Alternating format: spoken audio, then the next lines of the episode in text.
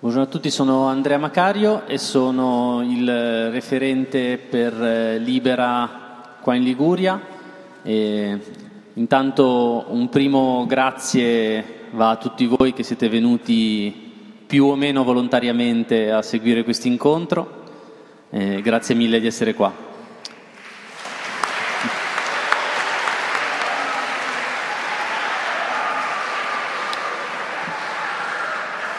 E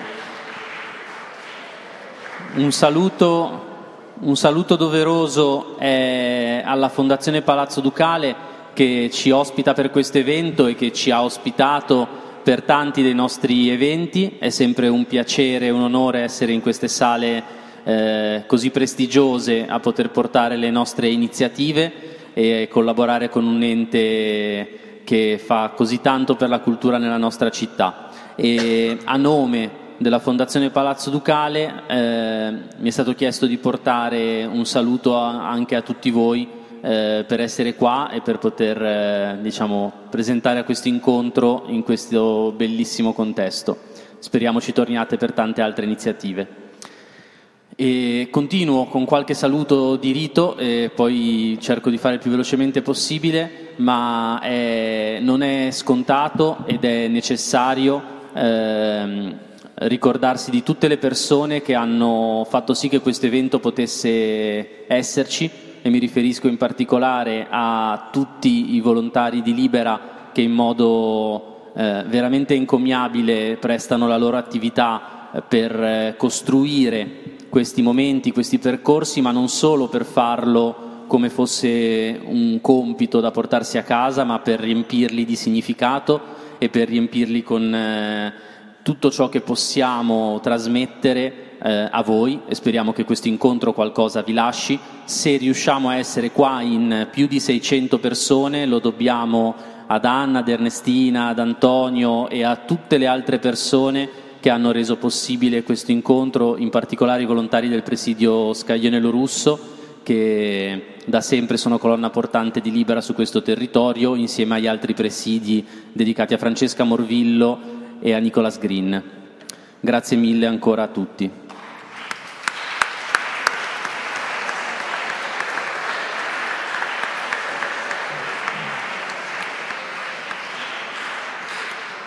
Avevamo, avevamo preannunciato la possibile presenza dell'onorevole Rosi Bindi che purtroppo per motivi personali non è potuta presenziare all'incontro di oggi. E oggi però abbiamo come, come da manifesto che vedete alle mie spalle eh, la presenza di Sandro Ruotolo, giornalista d'inchiesta, eh, di che, Stefano Busi, che è stato al mio posto fino a poche settimane fa come referente di Libera Liguria e oggi è rappresentante dello SPCGL Genova e eh, l'incontro sarà moderato da Pietro Adami, giornalista della RAI. Io eh, spendo veramente solo due parole eh, per dirvi che credo che questo incontro e gli incontri che stiamo costruendo abbiano il difficile compito eh, di presentare un tema complesso all'interno di una fase storica eh, del nostro mondo estremamente complessa. Eh, ci siamo chiesti spesso, mi sono chiesto spesso come riuscire a portare eh, più semplicemente queste tematiche che a volte ci sembrano soverchianti perché ci domandiamo come possiamo noi eh, capire un fenomeno che è nato decine di anni prima che noi nascessimo, chiunque di noi, e che è così complesso eh, che ci, si parlano di decine di organizzazioni, si parla di migliaia di persone che, eh, e non abbiamo molto spesso il tempo per approfondire tutto. Ecco, leggere l'antimafia vuole essere un po' un invito a pensare il fatto che ci sono persone che hanno dedicato la vita ad informarsi, a conoscere e noi abbiamo l'opportunità con poche ore del nostro tempo a volte, a volte con pochi minuti del nostro tempo per cogliere dei significati e per capire una complessità che se no ci è veramente difficile da affrontare. Le parole degli altri, parole di grandi scrittori, parole di testimonianze di vita, a volte ci portano a conoscere qualcosa che se no sarebbe veramente difficile da comprendere. Io credo, e questo è l'unico diciamo, pensiero che vi lascio, che siano alcuni decenni che continuiamo a dirci che il futuro è incerto, che il futuro dei giovani è estremamente precario. Io credo che questa cosa racconti molto di più delle nostre generazioni, e ci metto anche la mia, sperando che sia, sperando che sia l'ultima, della nostra incertezza nel leggere il futuro e nel cambiare la società rispetto a quella vostra di poterlo leggere il futuro e di poterlo interpretare. Io credo che sia importante cercare di trasmettere tutto quello che possiamo, e siamo qua anche per quello, con l'umiltà di dirci che speriamo che queste parole, quelle che vi leggiamo, quelle che ci diciamo, servano affinché voi siate più bravi di noi a cambiare il mondo che ci circonda. Noi questo ci crediamo e lavoriamo tutti i giorni e molti di noi lavorano tutti i giorni affinché questo possa succedere.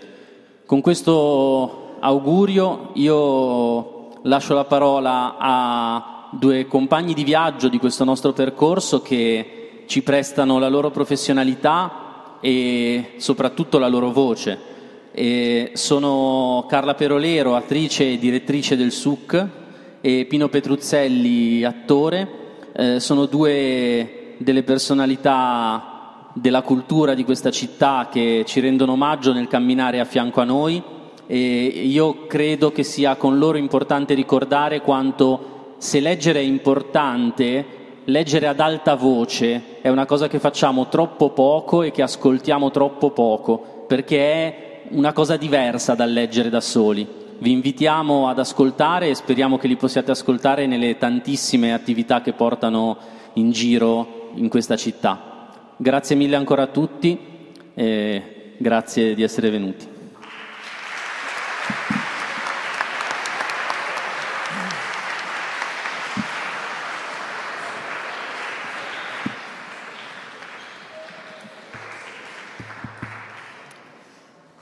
Allora, prima di iniziare mi fa piacere semplicemente ringraziare tutti, tutte le persone che hanno organizzato questa iniziativa e tutti voi che siete arrivati qui, proprio perché penso, come diceva Tolstoi, che i grandi cambiamenti avvengono attraverso gli appena appena, quelle cose che ti sembrano piccolissime, ma che cambiano davvero la vita di tutti, esattamente come sono le parole che vi sto per leggere di tanti ragazzi più o meno della vostra età.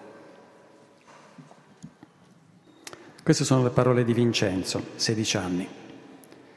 Il fatto che vi racconto è avvenuto un paio di mesi fa, quando lasciando il mio scooter dinanzi al cancello della mia scuola, all'ora dell'uscita, non trovai il parafango anteriore. Ricordo che quel giorno c'era molta gente fuori, poiché era una giornata particolare, la festa della creatività.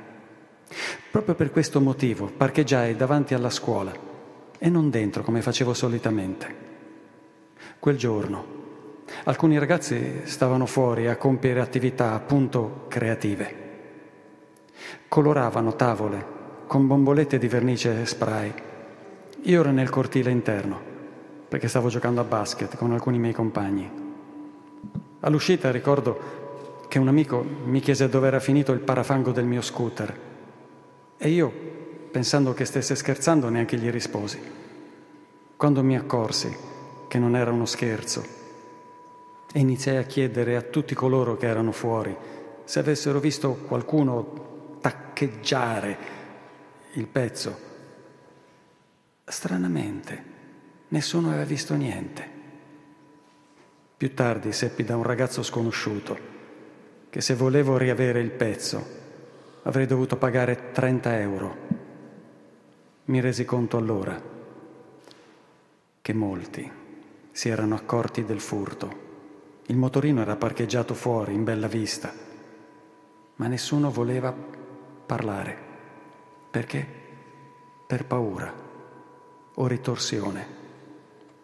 Non pagai il pezzo, ma lo ricomprai dal rivenditore e ancora oggi mi chiedo se fa più schifo il ragazzo che ha rubato o il silenzio dei miei amici. Queste sono invece le parole di Silvano, 18 anni. Ho letto una poesia di Octavio Paz, l'ho trovata per caso navigando su internet e dice dobbiamo oggi, ancora una volta, imparare l'antica parola, inizio della letteratura moderna, il monosillabo no. Lo so che la poesia, anche quando germoglia dall'orrore o nel disastro, ha come proprio ideale l'esaltazione dell'uomo. E so che la missione più alta della parola è l'elogio dell'essere. Ma oggi, ancora una volta, dobbiamo reimparare a dire no. Solamente così potremo essere degni, domani, di pronunciare il grande sì, col quale la terra saluta quotidianamente il sole che nasce. Ecco, ho pensato molto a queste parole, quando ho dovuto riflettere su che cosa bisognerebbe fare per sconfiggere le mafie. Forse bisognerebbe imparare nuovamente a dire no. No ai tanti compromessi che la vita ti propone, no alle tante scorciatoie che il mondo ti offre, no ai tanti mangiafuoco che vendono fumo, no ai tanti ciarlatani che si spacciano per profeti, sì allo studio e ai sacrifici, proprio come ci hanno detto oggi in classe lo scrittore e il giudice che sono venuti a trovarci. E questo mi faceva venire in mente anche le parole di Mario Rigoni Stern, che anche lui in un libro molto bello poi parla del coraggio di dire no, dice perché è molto più semplice dire sì ma ci sono delle volte che quel no ti porta più vicino alla vita. E quest'altre invece sono le parole del comitato Addio Pizzo. Caro estortore, anche noi ragazzi del comitato Addio Pizzo Junior, oggi ti scriviamo. Vent'anni fa lo fece Libero Grassi e dalle pagine del giornale di Sicilia e del Corriere della Sera ti avvisò che della, dalla sua attività commerciale, frutto di lavoro e fatica, non avresti mai avuto alcun contributo.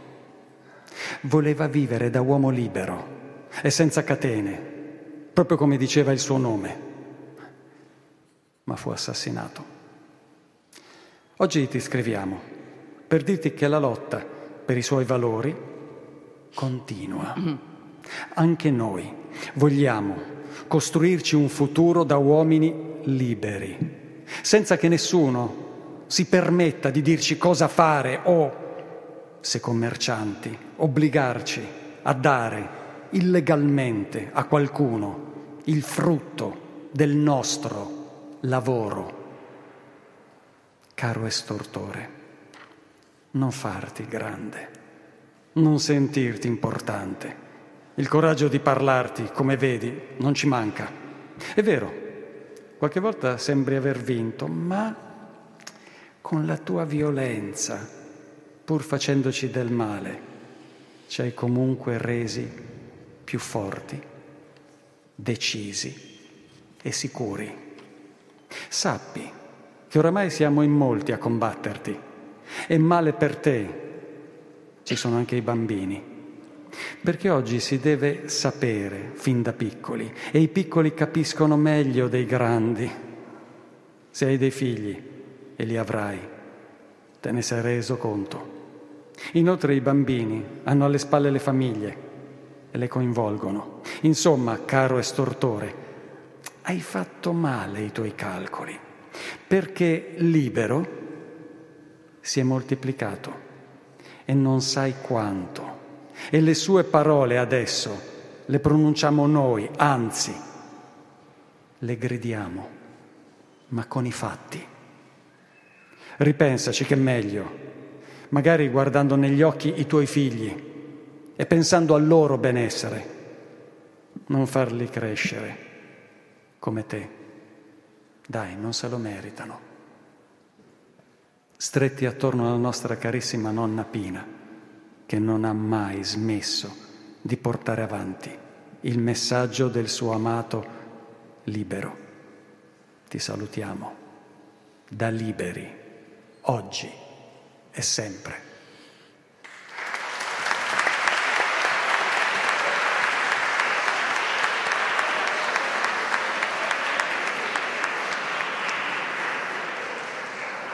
Eh, queste sono le testimonianze di tre ragazze come voi e che eh, raccolte nel libro La mafia fa schifo di Nicola Gratteri e di Antonio Nicaso.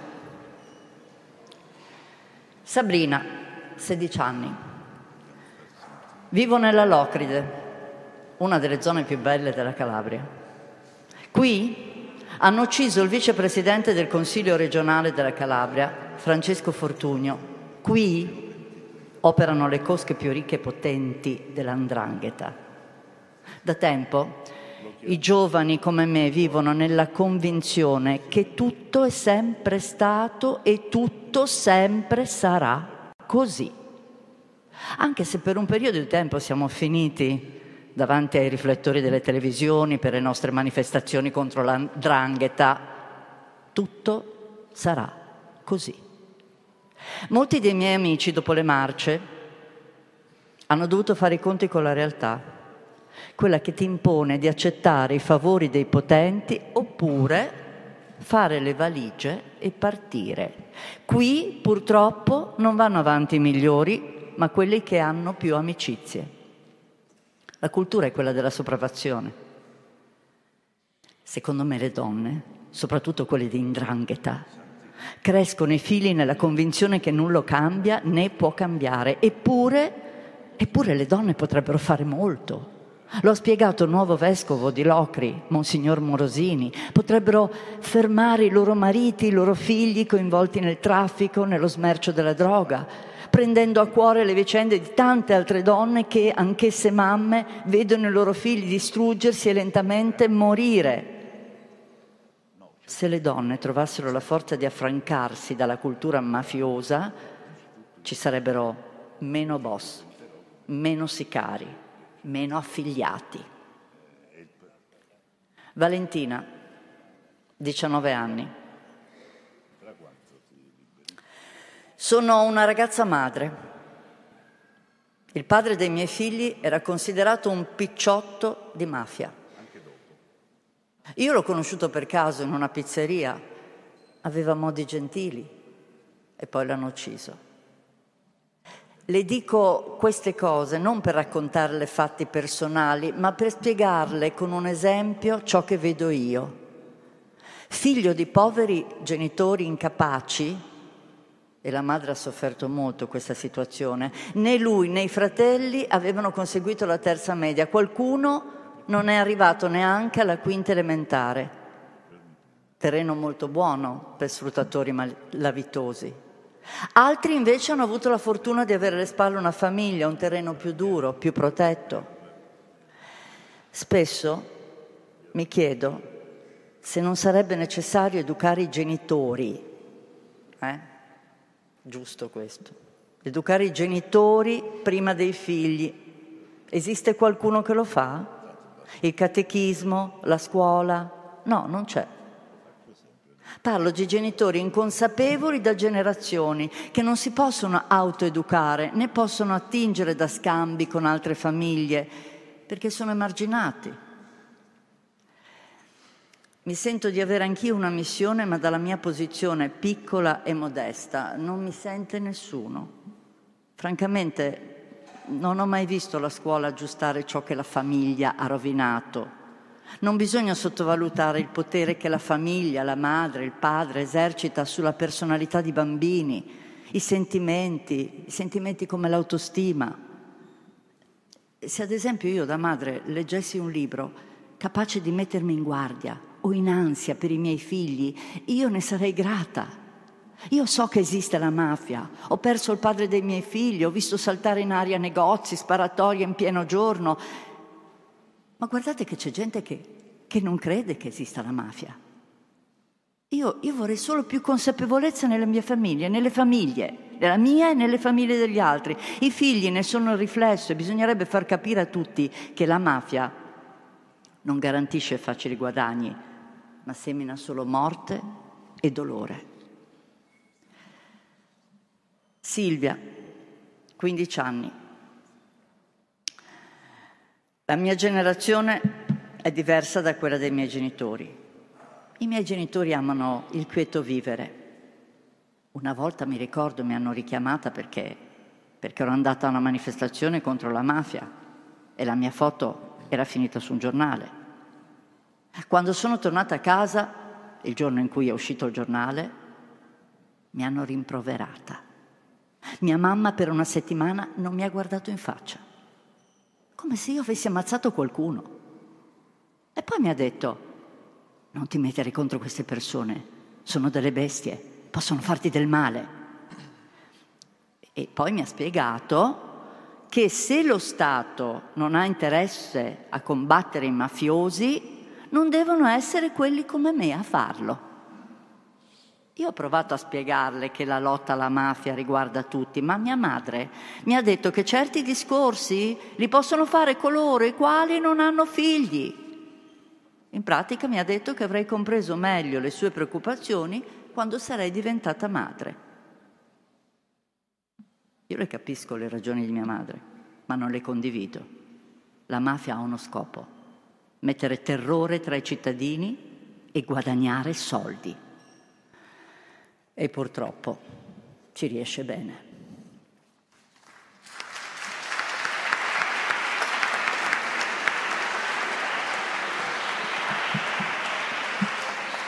Ciao.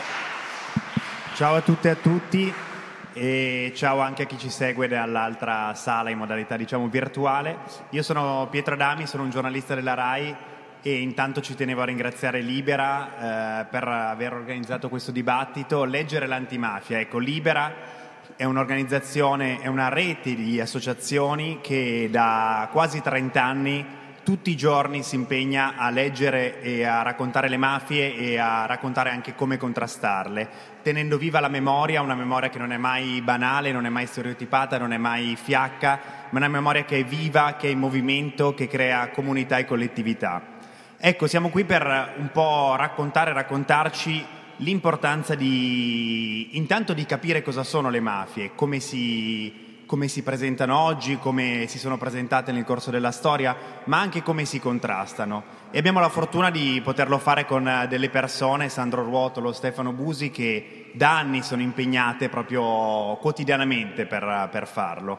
Ebbene, eh, raccontare le mafie per un sacco di tempo ha significato sostanzialmente il coraggio di alcune singole donne, alcuni singoli uomini che hanno dovuto farlo sostanzialmente eh, da soli. Hanno dovuto farlo da soli perché magari vivevano in dei territori dove si diceva che la mafia non esisteva. La mafia era un'invenzione, era un concetto magari un po' romantico, un po' da film, ma non, non, era presente sul territorio. Hanno dovuto farlo da soli perché era più facile isolarli, perché tante persone avevano paura, eh, c'era un'omertà molto diffusa e la mafia controllava per, per, eh, tutto il territorio. E hanno dovuto quindi raccontare gli abusi, i soprusi di potere, di corruzione, spesso rischiando la vita, tante volte perdendola. Ogni anno libera il 21 marzo legge i nomi delle vittime innocenti di tutte le mafie ed è una lista lunghissima, ehm, è una lista che purtroppo si continua ad allungare.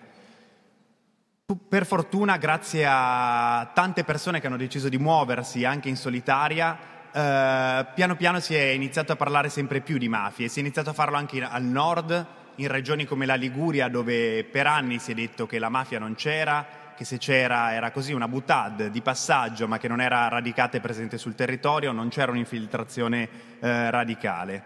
E invece, per fortuna, dopo anni in cui appunto ha prevalso il silenzio, ha prevalso la diffidenza, ha prevalso l'omertà, si è riusciti a fare rete e a costruire un racconto collettivo alternativo alle mafie. E questo è stato, è stato possibile grazie a tante persone, grazie a tante associazioni e, mm, e per anni, diciamo, devo dire che ha prevalso un senso di, dire, di, di, vittoria, di comunità che riusciva a contrastare davvero l'informazione e il messaggio che lanciavano le mafie. Negli ultimi anni purtroppo invece è come se si fosse un po' assistito a una sorta di retromarcia, di mafia si parla un po' meno, ci si è un po' stancati e, ehm, eppure eh, le mafie non sono certo scomparse. Certo ci sono state delle vittorie eh, in chiave repressiva, ci sono stati degli arresti importanti, ci sono state delle confische importanti. Sapete quanto sono importanti il sequestro dei, e poi la confisca dei beni che un tempo appartenevano alle mafie, una delle grandi battaglie di Libera per restituirli alla collettività.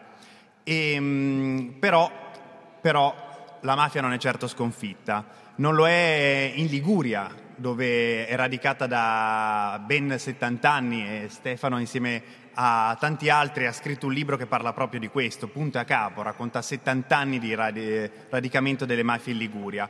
Ma la mafia qui continua ad esserci, basta pensare che a pochi passi da qui, eh, nella cattedrale di San Lorenzo, lo scorso aprile è stato arrestato uno dei più importanti latitanti di Andrangheta. Per farvi capire, era nella lista dei massimi, diciamo, dei massimi latitanti eh, dopo Matteo Messina Denaro, che tutti voi conoscete ed è stato arrestato mentre stava pregando in chiesa come se nulla fosse, perché era sicuro che probabilmente la sua impunità fosse garantita, poteva godere di una rete di protezione che gli consentiva di arrivare addirittura in centro, qua a Genova, e pregare come se nulla fosse. Pasquale Bonavota si chiamava e si chiama, è un, è un esponente dell'Andrangheta, l'Andrangheta che è la mafia calabrese che eh, oggi è probabilmente, anzi sicuramente la mafia eh, più potente. Vi dicevo del lavoro straordinario che hanno fatto tante persone nel tempo per uh, denunciare le mafie. E questo lavoro uh, si deve a tantissime giornaliste e giornalisti che uh, nel tempo hanno perso la vita e che continuano a rischiare. mi piaceva ricordare, prima di dare la parola a Sandro, che è un giornalista che rischia la vita per raccontare e denunciare le mafie, tanto che vive sotto scorta da otto anni ormai. E mi piaceva mh, ricordare una giornalista uh, di Malta, Daphne Caruana Galizia, che proprio sei anni fa, uh, il 16 ottobre del 2017, venne uccisa da un'autobomba a Malta. Daphne era una giornalista freelance che attraverso il suo blog Uh, raccontava la corruzione, le mafie che spadroneggiavano nell'isola di Malta, ha raccontato i legami tra, la, tra, le mafie, tra la corruzione e il governo del Partito Laburista. È riuscita a, a continuare a farlo nonostante continuassero a minacciarla quando è morta aveva 47 cause di diffamazione in corso contro di lei, intentate anche da politici, da potenti che cercavano in qualche modo di metterla a tacere. E mi piace ricordarla perché eh, spesso si dice no, che la mafia oggi è cambiata, ed è vero che è cambiata, si è fatta più fi- silente, è più, si è fatta forse anche più intelligente di un tempo, ha, ha capito che eh, fare stragi probabilmente non le conviene, però è una mafia che continua anche ad, ad uccidere, è una mafia che continua a mettere a tacere i giornalisti anche con le bombe. Ecco, ehm, non tolgo altro tempo a Sandro perché Sandro, tu eh, sei un giornalista da tantissimi anni, dal 74, leggevo, hai lavorato per la RAI, oggi sei anche un politico e mh, mm, dal 2015 vivi sotto scorta. Vivi sotto scorta perché un boss dei casalesi, Michele Zagaria, ha detto che ti voleva morto, che ti voleva squartare vivo. Ecco, um, prima di raccontare la tua storia mi piaceva partire dall'oggi, ehm, partire dall'oggi per capire come, come si raccontano oggi le mafie e come si contrastano anche attraverso l'informazione. Grazie, straordinaria questa, questo luogo, questa location, come si dice. Eh, io partirei da una primaria considerazione. Da quando sono nate le mafie ci sono stati 50.000 morti ammazzati. Stiamo parlando del 1800 e qualcosa. Questo vuol dire che sono nate le mafie prima del Regno Unitario d'Italia, quando c'erano i Borboni, quando l'Italia non esisteva ancora, eh, stavamo neanche nel risorgimento. Eh, come dire, eh, era questo periodo qui. 50.000 morti quando eh, per il terrorismo in Italia in questa fase qui sono stati 500 i morti. In Irlanda la guerra irlandese ha fatto 3.000 morti, 4.000 morti. Quindi per dare una, un livello. E se oggi siamo ancora qui a parlare di mafia è perché eh, parliamo di un fenomeno che è solo italiano e, e che non è soltanto una questione di criminalità organizzata. Cioè se fosse soltanto una questione di armi, di pistole, di violenza, avremmo già vinto. Eh, perché? Perché lo Stato ha più pistole, ha più armi, ha più, come dire, no? Abbiamo, eh, pensate ai carabinieri, poliziotti, guardie di finanza, marinai, soldati, cioè abbiamo, quindi non è una questione eh, diciamo di armi, è una questione più complessa. Eh, pensate soltanto che la mafia esiste, si rigenera perché eh, una parte di potere politico, economico e finanziario si relaziona con, con le mafie. Questo è il punto iniziale di osservazione. È vero che non ci sono più, come ricordavi tu, gli omicidi, gli, gli omicidi eccellenzi, ma eh, ci sono alcune aree del nostro paese dove invece l'effervescenza criminale esiste. Eh, io penso ovviamente alla mia terra, a Napoli, il napoletano, ma penso anche alla Puglia, al Foggiano, in quelle aree lì c'è. La, diciamo, partiamo dalla cosa, la, la mafia spara quando ha bisogno di sparare. Quando non c'è bisogno vuol dire che ha già vinto, non è che l'abbiamo sconfitta. Anche perché io dico sempre, abbiamo un indicatore che ci racconta la, dire, la, la presenza della mafia nel nostro paese, sono i consigli comunali sciolti per infiltrazioni mafiose. Pensate che di tre settimane fa, due settimane fa, l'ultimo scioglimento, che è quello del comune di Caivano, eh, però diciamo, credo che oggi in questo momento ci siano 18-19 comuni sotto commissariamento e questo vuol dire sospensione della democrazia perché non funziona più il rapporto con il comune, cioè con i servizi, il cittadino non è più un soggetto attivo, è passivo perché ci sono tre commissari che devono gestire l'ordinaria amministrazione. E questa è una legge che è nata nel 1991, eh, che ha dei problemi, come dire, dovrebbe essere modificata perché viene colpita sempre e soltanto la parte, diciamo, politica, ma la parte amministrativa, dove si annidia eh, dire, la, la, criminalità organizzata, quella la, la, sfanga sempre. È chiaro che se tu devi eh, avere un, un rapporto diciamo, con la camorra, con la mafia, eh, sugli appalti, eh, beh, c'è qualcuno dentro il comune che lavora per il clan, non è solo il politico, ma è anche eh, l'ufficio tecnico, è anche, eh, ci sono una serie, i parenti dei mafiosi, li abbiamo tra i vigili urbani, tra gli amministrativi, quindi quello sarà un problema. Però in questo momento c'è questo. Certamente è finita un'epoca che è quella delle stragi, che è quella di Cosa Nostra dei Corleonesi, dei Viddani, quando scendono da, da Corleone, da Altofonte, da questi comuni che stanno sopra Palermo, prendono il, il potere a Palermo perché la mafia, anche ora avete letto no, della, dell'arresto di questo latitante di Matteo Messina Denaro, ma lui non era il capo della mafia di oggi, lui è stato il capo della mafia di Trapani e sicuramente Cosa Nostra il potere non, da, non l'avrebbe dato a un trapanese, quindi è sempre una roba di, di Palermo. E sapete che eh, fino a quando il boss, il capo è vivo comanda lui anche se sta in galera, quindi abbiamo dovuto aspettare la morte di Salvatore Riina e sicuramente Cosa Nostra ha cambiato il vertice. Eh, Matteo Messina Denaro è stato importantissimo perché è stato un latitante di 30 anni, ma poi nel periodo stragista, se si fosse pentito prima di morire, ci avrebbe raccontato quelle parti di verità che non sono ancora, ancora note. Quindi in questo momento certamente Cosa Nostra non è la prima organizzazione criminale del nostro paese.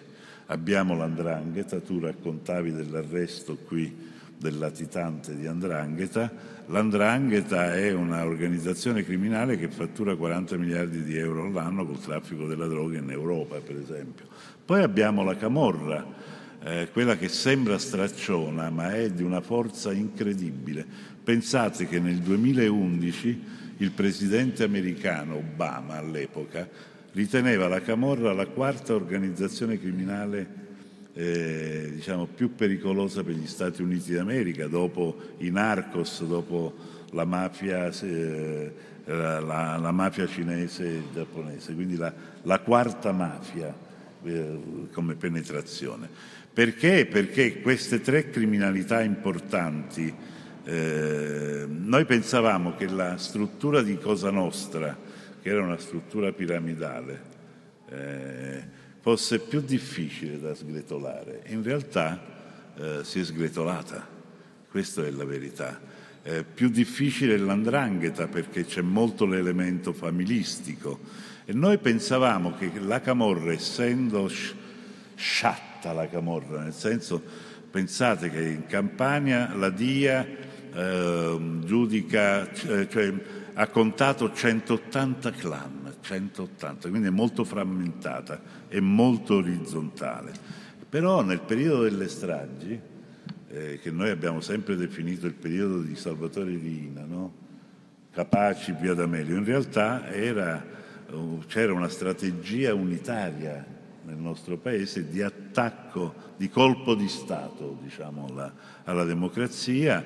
Eh, ci sono stati dei processi che hanno legato soprattutto il 93, non tanto il 92, cioè le stragi di Capaci e Biadamelio, ma il 93 le stragi a Roma, a, a, agli Uffizi, a Via dei Georgofili a Firenze, a Milano, eccetera, c'è stata l'Andrangheta che ha commesso una serie di attacchi allo Stato in Reggio Calabria, ha fatto una serie di attacchi per esempio alle radiomobili dei carabinieri, tre attacchi eh, dovevano concludersi questa strategia nel 94 con l'autobomba allo Stadio Olimpico. Quindi quella fase lì è finita eh, perché hanno voluto strafare e quindi lì lo Stato... Però eh, è una fase nuova, tu dicevi silente e hai raccontato, guarda che Daphne Caruana Galizia, 2017, cioè sei anni fa, eh, è stata uccisa con un'autobomba. Ora Malta, che sta in Europa, quindi non è un paese sudamericano o della galassia russa dove c'era Mare, no, è un paese dell'Europa e a 80 km dalle nostre coste, cioè ce l'abbiamo in casa. Lì è stata usata eh, della, dell'esplosivo della mafia catanese, per esempio, no? Io quella storia l'ho seguita moltissimo, se vi interessa la trovate su fanpage, quindi facilmente eh, fanpage Daphne trovate e ci sono un paio di inchieste che sono interessanti perché c'è l'elemento di corruzione. Allora, ripartiamo, la mafia spara quando ha bisogno di sparare. Se non spara è perché ha già vinto. Negli anni 90 ci hanno raccontato i pentiti che al tavolo dei, degli affari si sedeva l'imprenditore, il politico corrotto e c'era la pistola di Cosa Nostra, della mafia, per spartirsi gli appalti, le percentuali, le, le mazzette. Oggi questo è già dato e in più eh, colgono un elemento, eh, diciamo la politica, proprio tu dicevi c'è questo luogo comune di aver vinto, no? Per cui la politica, una certa politica, non la politica, una certa politica sta allentando le maglie, diciamo, dei controlli, dei protocolli di legalità. Per cui oggi hanno firmato, hanno varato questo nuovo codice degli appalti e in, real- in sostanza un sindaco può affidare lavori fino a 160.000 euro a, dire, a chiamata diretta, quindi non, nessun controllo. Le banche dati interforze che servono per controllare, se non uh, investi nelle banche date perché hanno dei costi, il controllo di legalità, c'è questa, questa idea, no? a parte il condono, l'evasione fiscale, eccetera, ma c'è questa idea del fare presto, di non poter aspettare. Benissimo, però oggi la tecnologia, internet, le piattaforme ti consentono in tempo reale di digitare un nome e di sapere la storia di quel nome. Con, se metti insieme l'Agenzia delle Entrate, la Guardia di Finanza, eh, i carabinieri, la polizia, metti insieme queste banche dati, al terminale ti arriva subito e quindi puoi evitare. C'erano le interdittive antimafia e oggi le hanno depotenziate perché c'è una politica eh, che è una politica diciamo oh, di centrodestra, fatemelo dire, eh, ma non, eh, comunque c'è una politica che tende, e non è un problema questo del rapporto con la mafia, mm, è un, è un, problema trasversale, non è che c'è solo una parte della politica che ha i rapporti, ma c'è anche l'altra parte, quella che in questo momento, per esempio, all'opposizione, ci sono alcuni, alcuni, alcune realtà dove, eh, dove, sono state conclamate comuni sciolti sia di destra che di sinistra. Ecco, per, per essere evidente. E attenzione, noi stiamo vivendo un periodo importante nel nostro Paese, la pandemia l'abbiamo drammaticamente vissuta tutti, anche voi ragazzi, anzi è stato un periodo tremendo dell'isolamento, della solitudine, del computer, della mancanza di rapporti. Però con questa pandemia l'Italia ha 200 miliardi eh, di soldi da spendere in lavori pubblici e venendo meno i controlli rischiamo di trovarci di nuovo in quello che è stato il terremoto dell'Irpinia del 1980, eh, del 23 novembre, che ha segnato un cambio di passo nelle storie delle mafie. Quindi è diventata negli anni Ottanta la, la Camorra era la Camorra SPA, cioè non faceva soltanto la droga, come i siciliani o i calabresi, ma entrava nel mondo degli affari, quindi eh, aveva tutto il controllo per esempio dell'edilizia, eh, dei subappalti, quindi del eh, movimento terra, dei, delle benne piuttosto che dei trattori, dei cosi, quelli erano tutte piccole aziende della, della Camorra e della mafia.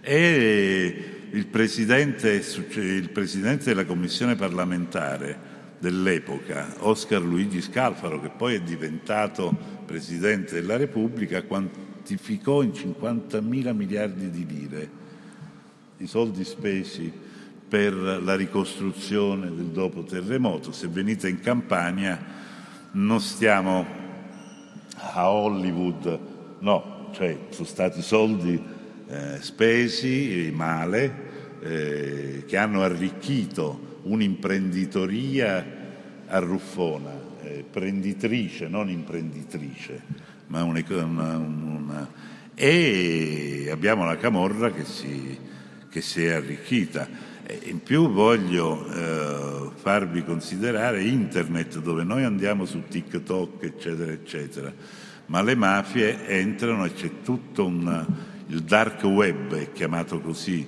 c'è tutto un, un uso di internet dove su internet si compra di tutto. Pensate soltanto ora alla guerra che abbiamo in casa, all'Ucraina. Adesso ci, fate, dire, ci preoccupa alla guerra che si è scatenata tra Israele e Hamas, però all'Ucraina tutto al traffico delle armi. Bene, lì ci sono le mafie, eh, eh, che quindi si trattano le armi dentro il dark web e come al solito le mafie sono più avanti di noi, cioè dello Stato, nella ricerca, eh, negli strumenti per contrastarle. Eh, noi non possiamo dire che lo Stato è assente. Eh, io anche se, se avete letto eh, quello che è successo a Caivano, eccetera, il decreto, le periferie, pensate che in un anno, solo nel Parco Verde, che è un quartiere di 8.000 persone, i carabinieri hanno fatto 225 arresti. Quando ti giri di là, di là non sentono. Sì, Solo in un anno hanno fatto 225 arresti. Allora il problema che dobbiamo avere noi è, è l'interrogativo perché si riproducono?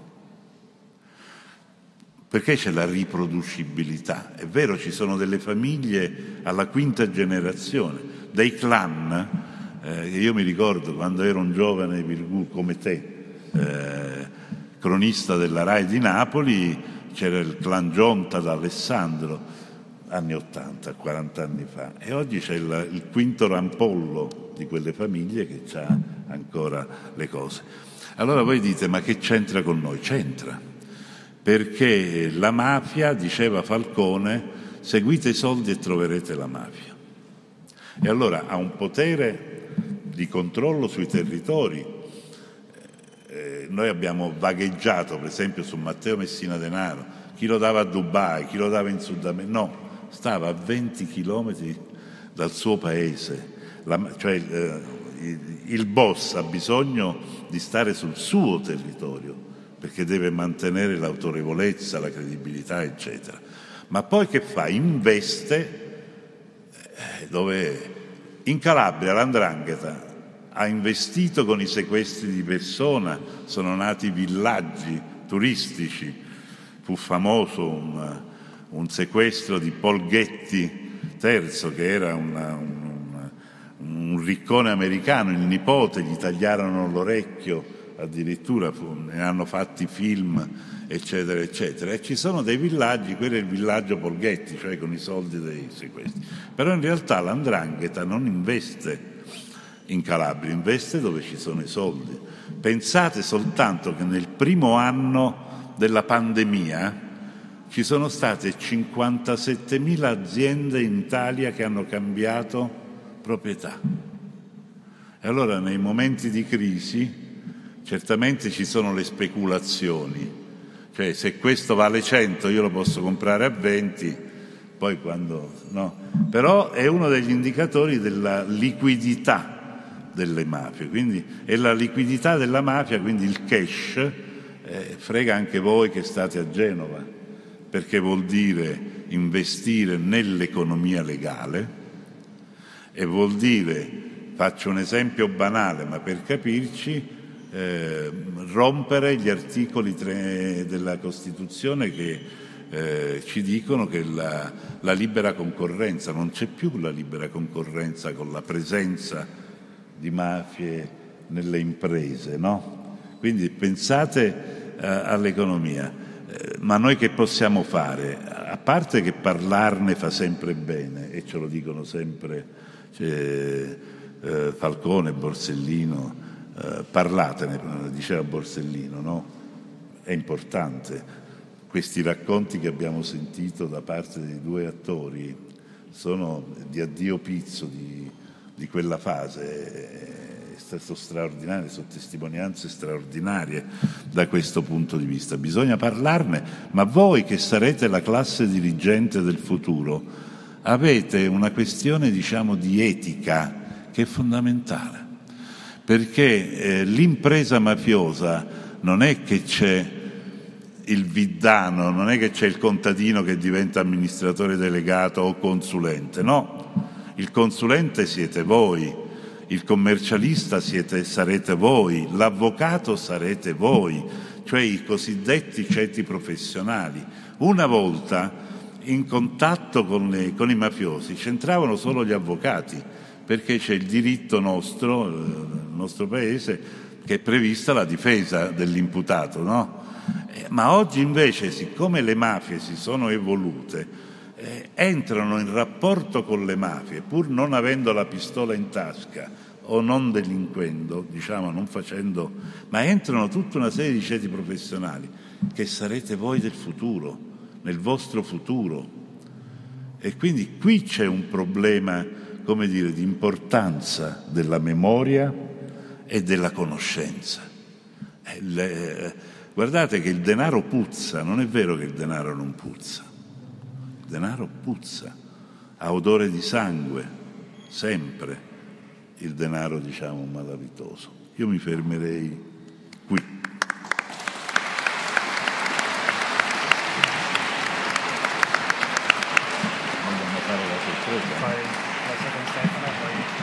Eh? Sì.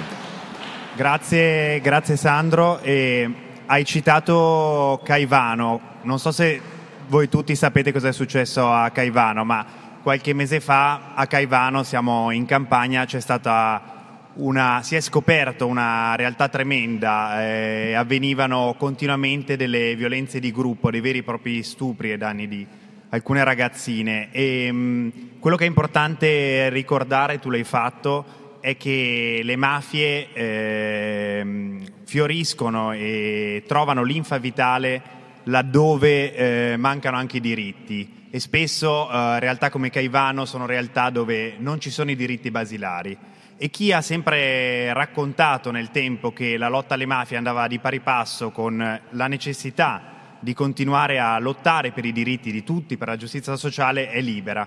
E Stefano Busi, eh, come ricordava Andrea prima, è stato referente regionale di Libera fino a poco tempo fa per nove anni, è un sindacalista della CGL Stefano, ti volevo chiedere anche a te, ehm, leggere l'antimafia, tenere insieme eh, la memoria, l'impegno, il contrasto alle mafie con la richiesta di diritti, come si fa? Allora, intanto buongiorno a tutte e a tutti. Faccio solo un piccolo inciso, mi fa molto piacere, cioè sono onorato insomma, di essere a questo tavolo con una persona come Sandro Ruotolo perché eh, io sono cresciuto guardando in televisione le inchieste che, che, faceva, soprattutto negli anni, insomma, tra la fine degli anni 90 e i primi anni 2000, eh, che sono stati per, per me insomma, anni ovviamente molto importanti per la mia formazione. Fatta questa doverosa, doverosa precisazione, premessa, leggere l'antimafia io credo voglia dire molte cose, vuol dire senz'altro raccontarla, vuol dire tentare di capirla, vuol dire in certi casi anche provare a testimoniarla. E qualche anno fa l'organizzazione di cui ho fatto parte per molti anni con un ruolo di responsabilità e di cui faccio parte ancora adesso con una veste diversa come, come funzionario dello SPCGL, qualche anno fa Libera ha deciso di provare a mettere insieme una bibliografia eh, ragionata dell'antimafia, di come sono state raccontate le mafie attraverso vari, vari strumenti, non solo libri ma anche per esempio fumetti, come piace chiamarli adesso graphic novel. Sono oltre 260 mm, e sono una parte ovviamente di un tutto più ampio. Cosa vuol dire? Che c'è una produzione sterminata di eh, narrativa saggistica, eh, libri scritti da familiari di vittime innocenti di mafie e senz'altro dimentico qualcosa perché, perché è così sterminata e perché una selezione puntuale e anche abbastanza sintetica raccoglie più di 260 testi, perché le mafie sono un fenomeno complesso. Eh, ce lo diceva anche Sandro prima, sono un fenomeno che anzitutto è un fenomeno criminale e questa forse è la cosa più, più immediata, più intuitiva, anche perché quando vengono raccontate le mafie attraverso degli strumenti di comunicazione, passatemi il termine, più di massa o che comunque raggiungono un più vasto pubblico, penso all'audiovisivo, al cinema, alle serie tv, alla televisione, tendenzialmente si raccontano gli aspetti squisitamente criminali del fenomeno. Gli omicidi, i morti ammazzati, il traffico di droga, le estorsioni, l'usura e poco altro. Sono un fenomeno economico e lo diceva in chiusura eh, Sandro, inquinano l'economia, alterano le regole del gioco, negano i diritti dei lavoratori e delle lavoratrici. Sono un fenomeno culturale e pedagogico perché definiscono i valori, ciò che è giusto e ciò che non lo è. E attenzione, definiscono i valori non soltanto delle persone che crescono all'interno di famiglie mafiose, definiscono il sistema di valori che regola la vita delle comunità nelle quali insistono queste presenze, perché una delle letture, delle letture che sono state fatte, quella che parlava del, del motorino, del danno al motorino e del fatto che nessuno degli amici poi raccontasse quello che aveva visto, ci dicono precisamente questo, cioè il fatto che di fronte a una cosa che non va bene, le persone, anche le persone che consideriamo amiche, preferiscono stare in silenzio, ci racconta una situazione nella quale appunto le organizzazioni mafiose, il messaggio culturale e educativo che le organizzazioni mafiose da secoli producono e riproducono nel nostro paese non soltanto da Roma in giù, ma anche da Roma in su, eh, rischiano di aver vinto. Sono cose che tanto per fare un esempio molto banale, quando diventa linguaggio comune ed era linguaggio comune quando io avevo la vostra età, temo che lo sia ancora adesso, mi, mi farebbe piacere saperlo poi da voi, il fatto che di fronte a qualcuno che magari non si fa gli affari suoi rispetto a una situazione che non va bene, che capita sui banchi di scuola o tra gli amici, il termine più utilizzato sia sei un infame, ci dice molto di come la eh, cultura mafiosa sia penetrata eh, sia penetrata nel nostro modo di pensare. Sono un fenomeno sociale perché negano i diritti delle persone, negano i diritti dell'ambiente, quello che è accaduto a Caivano rappresenta una diciamo, delle eh, punte di diamante negative di quello che può voler dire la presenza delle organizzazioni mafiose sul, sul nostro territorio, così come la risposta che viene eh, messa in campo da chi governa è l'altra faccia della medaglia del problema, perché di fronte a una situazione come quella che è stata descritta, che è un'emergenza prima di tutto sociale, la risposta non può essere la repressione, l'esercito e l'invio massiccio di forze dell'ordine, che certo servono, ma come è stato detto da qualcuno più autorevole di me, ci vuole un esercito sì, ma di educatori e di assistenti sociali e non un esercito di, di militari col mitra. Sono un fenomeno, infine, politico lo ricordava sempre Sando nel suo intervento parlando dello scioglimento dei consigli comunali, che è una cosa, mi rendo conto, anche abbastanza, abbastanza complessa da, da comprendere per chi ancora non ha magari maturato il diritto di voto, però ci basta sapere che la presenza delle mafie sui territori condiziona la democrazia, perché non, non rende libero lo svolgimento delle elezioni, non rende libero, peggio ancora, se permettete, l'esercizio dell'amministrazione sui nostri territori. E allora un fenomeno che è così complesso non può che essere raccontato in molti modi, non può che essere condivisa la responsabilità di raccontarlo, di leggerlo, di provare a capirlo. C'è il lavoro che fa il giornalismo, che può essere fatto in tante, in tante forme. Eh.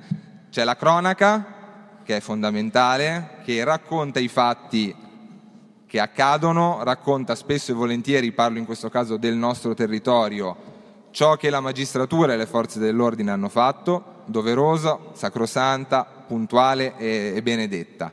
C'è poi il lavoro d'inchiesta, che è un qualcosa di diverso e che è, lo dico da non giornalista, un contributo in più che il giornalismo può dare alla comprensione dei fenomeni ed anche al loro contrasto e su questo territorio diciamo che salvo qualche rarissima eccezione e una è seduta a questo tavolo eh, non c'è stata questa, questo, questa particolare attenzione. La responsabilità non è a mio modo di vedere, soltanto di chi scrive, la responsabilità spesso è, di, è, è, editoriale, è di chi dirige i giornali, perché il lavoro d'inchiesta capita nel giornalismo, capita, ahimè, anche nella magistratura, il lavoro d'inchiesta sulle mafie è un lavoro lento, lungo, faticoso, che è costoso, che non è detto che porti a dei risultati, che non è detto che porti a dei risultati immediati, mentre invece eh, togliere un sacco di patenti a chi guida in stato di ebbrezza, tanto per fare un esempio, è una cosa eh, rapida, che produce numeri e che può essere ben raccontata, così come dal punto di vista giornalistico dedicarsi ad altro tipo di attività è, può essere più, più premiante. E però c'è quindi la responsabilità e il ruolo che può avere il giornalismo, la ricerca, l'università, anche qui l'Università di Genova che pure ha collaborato con noi nella stesura del libro e quindi da un qualche anno a questa parte c'è stato un investimento diverso, ma a differenza di, altre, eh, di altri Atenei dove ci sono ormai da decenni e non più da qualche anno insegnamenti specifici che raccontano e spiegano nei vari corsi di laurea, scienze politiche, sociologia, giurisprudenza, i temi delle mafie e qui eh, ogni tanto si fa qualche lezione eh, approfondita, ogni, ogni, tanto si fa qualche convegno, meno male, evviva, ma non c'è diciamo, una risposta strutturale dell'università. Eh, c'è il ruolo della scuola e anche qua la scuola può fare molte cose, insomma, per fortuna eh, su questo territorio da una quindicina d'anni il lavoro che le scuole fanno è un lavoro di grande qualità, non lo dico perché è stato promosso da Libera, perché assolutamente insomma, non, è questo, non è questo il punto, ma perché ci sono moltissimi insegnanti, moltissimi insegnanti che al di là della collaborazione con Libera, che poi è un episodio all'interno di un anno scolastico che dura ovviamente molti, molti e lunghi mesi, lavorano giorno per giorno in classe con i ragazzi e con le ragazze e, e meno male che lo fanno. C'è l'associazionismo, c'è quello che possono fare la TV e il cinema e su questo, se posso ancora rubare un paio di minuti, qualche cosa mi, mi andava di dirla, perché eh, Pietro ricordava che ho non scritto ma co-curato un, un libro sulle mafie in Liguria. La difficoltà di raccontare le mafie in Liguria la potrei riassumere un po' così. Eh, Totorina, il capo dei capi, quando viene arrestato, viene arrestato a Palermo, nella sua città, con un'operazione di polizia eh, fondamentale, poi viene portato in elicottero all'Asinara. È una storia che di per sé è un film, eh, sembra una sceneggiatura. No? Ma ci sono anche alcuni episodi della latitanza di Totorina che so, sembrano scritti da uno sceneggiatore, il fatto che i suoi figli siano nati tutti a Palermo, che lui andava in clinica, girava libero Bernardo Provenzano, no, lo trova. Graviano che ha i figli in carcere, che, che diventa padre. Che da carcerato diventa padre. No?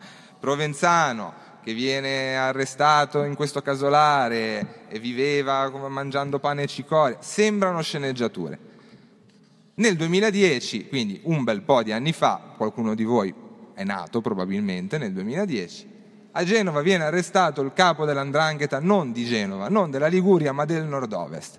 Faceva il verduraio in Piazza Giusti, quartiere di San Fruttuoso. Una persona che più anonima non poteva esserci.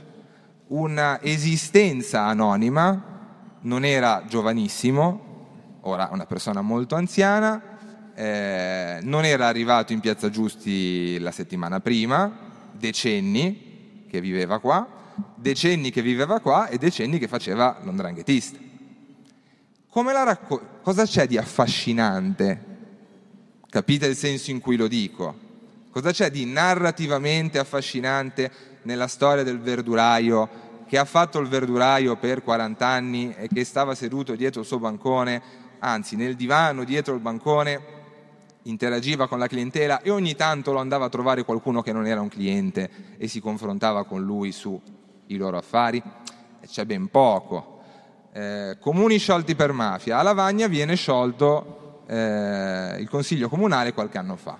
Una situazione tra l'altro molto complessa dal punto di vista amministrativo, è stato uno, una, un commissariamento che è durato oltre, eh, a, a, oltre, ogni limite, diciamo, proprio perché non si riusciva, e Lavagna è un comune piccolo, per chi è del Tiguglio mi pare che ci siano delle classi del Tiguglio eh, lo sanno, un comune piccolino, eh. c'era una situazione molto complicata. Al centro, diciamo, di quella vicenda c'era eh, la, diciamo, la, la, licenza concessa in maniera abusiva e irregolare a dei chioschi sul lungomare di Lavagna in territorio demaniale. Cosa c'è di affascinante dal punto di vista narrativo? C'è poco.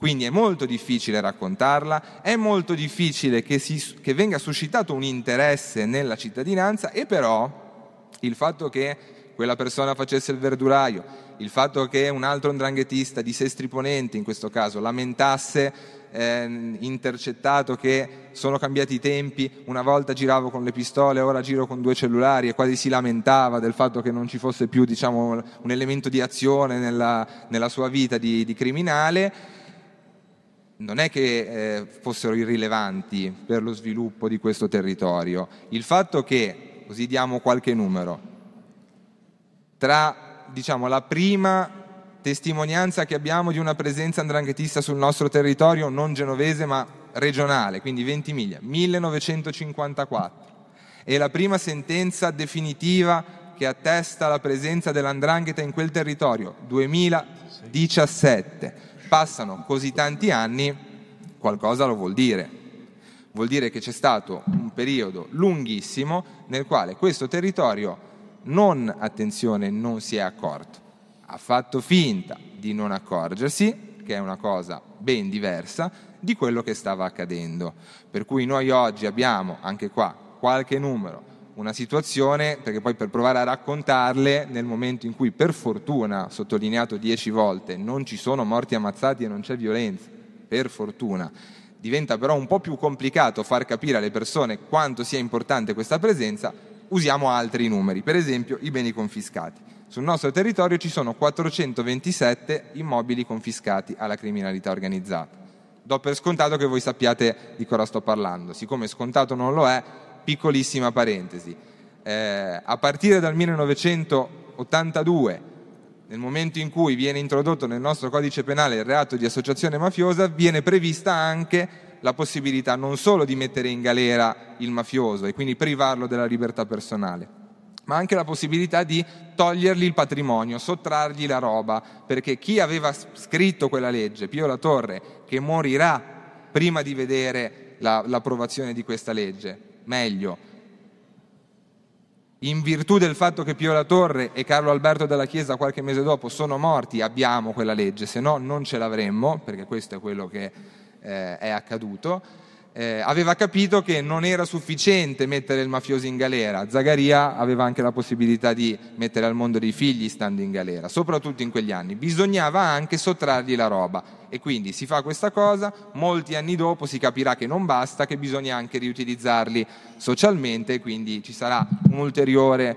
un ulteriore passaggio, ma senza complicarla troppo, sei un mafioso, vai in galera, ti tolgo quello che hai acquistato lucrando sul territorio nel quale hai operato. Okay? Questo è un fenomeno che ha delle dimensioni numeriche enormi, ha delle dimensioni numeriche notevoli anche nel no- nella nostra regione e nella nostra città, perché 427 immobili confiscati sono molti, non sono pochi. Eh, credo che dopo la Sicilia sia la Lombardia la regione col più alto numero di beni confiscati alla criminalità organizzata. Poi seguono le altre regioni del Mezzogiorno, ma anche lì qualcosa vuol dire. Certo, la Lombardia è anche la regione più grossa del nostro paese, la regione più ricca e soprattutto la regione più ricca è una regione nella quale la presenza dell'andrangheta di Cosa Nostra è radicata da, da decenni.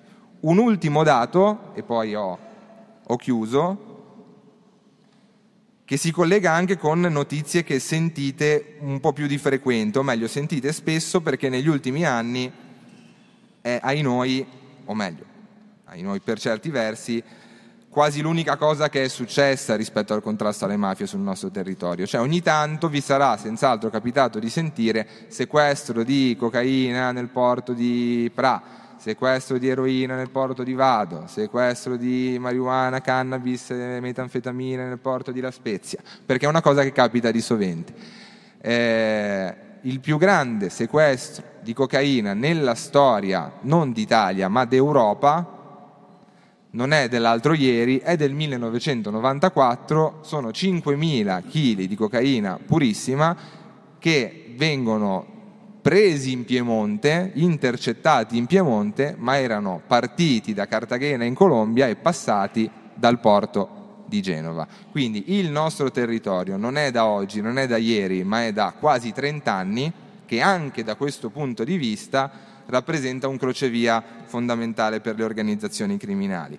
È molto difficile provare a raccontare queste cose, è però doveroso farlo e quindi ci proviamo. Ecco.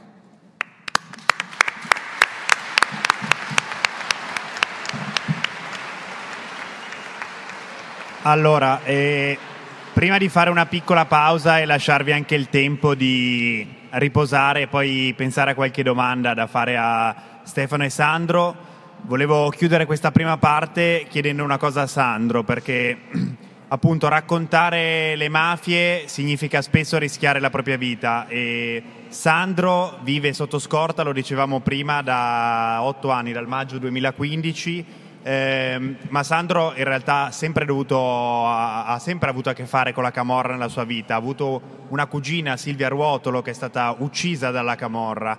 E, mh, ti volevo chiedere, Sandro, se ci potevi raccontare cosa significa vivere sotto scorta. Intanto perché sei sotto scorta e poi cosa significa vivere con un continuo controllo senza la libertà di cui tutti noi possiamo godere.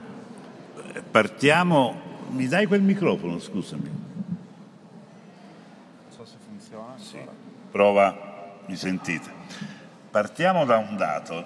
Nel nostro paese ci sono stati 11 giornalisti uccisi in quanto giornalisti, due dal terrorismo, il vice direttore della stampa Casalegno e Walter Tobaggi del Corriere della Sera a Milano e nove dalla mafia, anzi otto da Cosa Nostra e uno dalla Camorra, da Giancarlo Siani. Eh, l'ultimo omicidio credo che sia quello di Beppe Alfano, quindi nel 93-94, eccetera. Dopodiché lo Stato ha capito eh, che il giornalista andava difeso, protetto. Eh, nella nostra Costituzione all'articolo 21 c'è la libertà di informazione. La qualità di una democrazia dipende dal livello di informazione libera che c'è nel Paese, dall'indipendenza e dall'autonomia e dalla libertà della, dell'informazione, ma anche della cultura, visto che stiamo qui, eh, dalla cultura del nostro, eh, del nostro Paese. In questo momento abbiamo 22 giornalisti che vivono protetti dallo Stato a vari livelli. Eh, c'è chi ha addirittura, per farvi capire, due macchine con cinque eh, persone che lo proteggono, chi ne ha una blindata, non blindata, eccetera. Più ci sono circa 150 giornalisti che hanno, come dire, stanno nel mirino del Ministero degli Interni, eh, c'è la cosiddetta eh, sorveglianza dinamica, cioè eh, la volante che passa, eccetera, eccetera. Gran parte delle minacce avvengono ormai via web e internet, l'odio in rete è famoso, no? Noi abbiamo una senatrice della Repubblica, senatrice a vita, Liliana Segre, che ha conosciuto l'onta dopo aver vissuto, eh, essere scampata ad Auschwitz e alle, eh, al terribile Novecento, sul finire della sua vita, lunga vita, Liliana Segre, eh, insomma, ha conosciuto l'odio in rete, eh, le minacce, per cui è protetta anche lei, per, perché è ebrea, cioè eh, siamo arrivati a questo, a questo punto. Eh, la mia storia è una storia che è legata alla, al mio lavoro di inchiesta. Eh, mi occupavo di traffici eh, dei rifiuti in Campania, eh, c'era stata un'emergenza, eh, i rifiuti si dividono in due specie, quella più pericolosa sono i rifiuti industriali, però poi c'è i rifiuti solidi urbani. Per capirci, l'80% dei rifiuti che produciamo nel nostro paese sono rifiuti industriali, il 20% è il sacchetto che abbiamo a casa, quindi quello che mangiamo, eccetera, eccetera. Però Napoli ha vissuto un momento drammatico con la Campania perché si era passato dal sistema delle discariche eh, stato, ah, e si era passato al recupero del, del, rifiuto, quindi alla differenziata, eccetera, eccetera. Napoli era piena di rifiuti, eh, non funzionavano ancora questi impianti per il recupero, per eh, l'incenerimento dei rifiuti. Fatto si sta che lo Stato chiede alla Camorra un aiuto.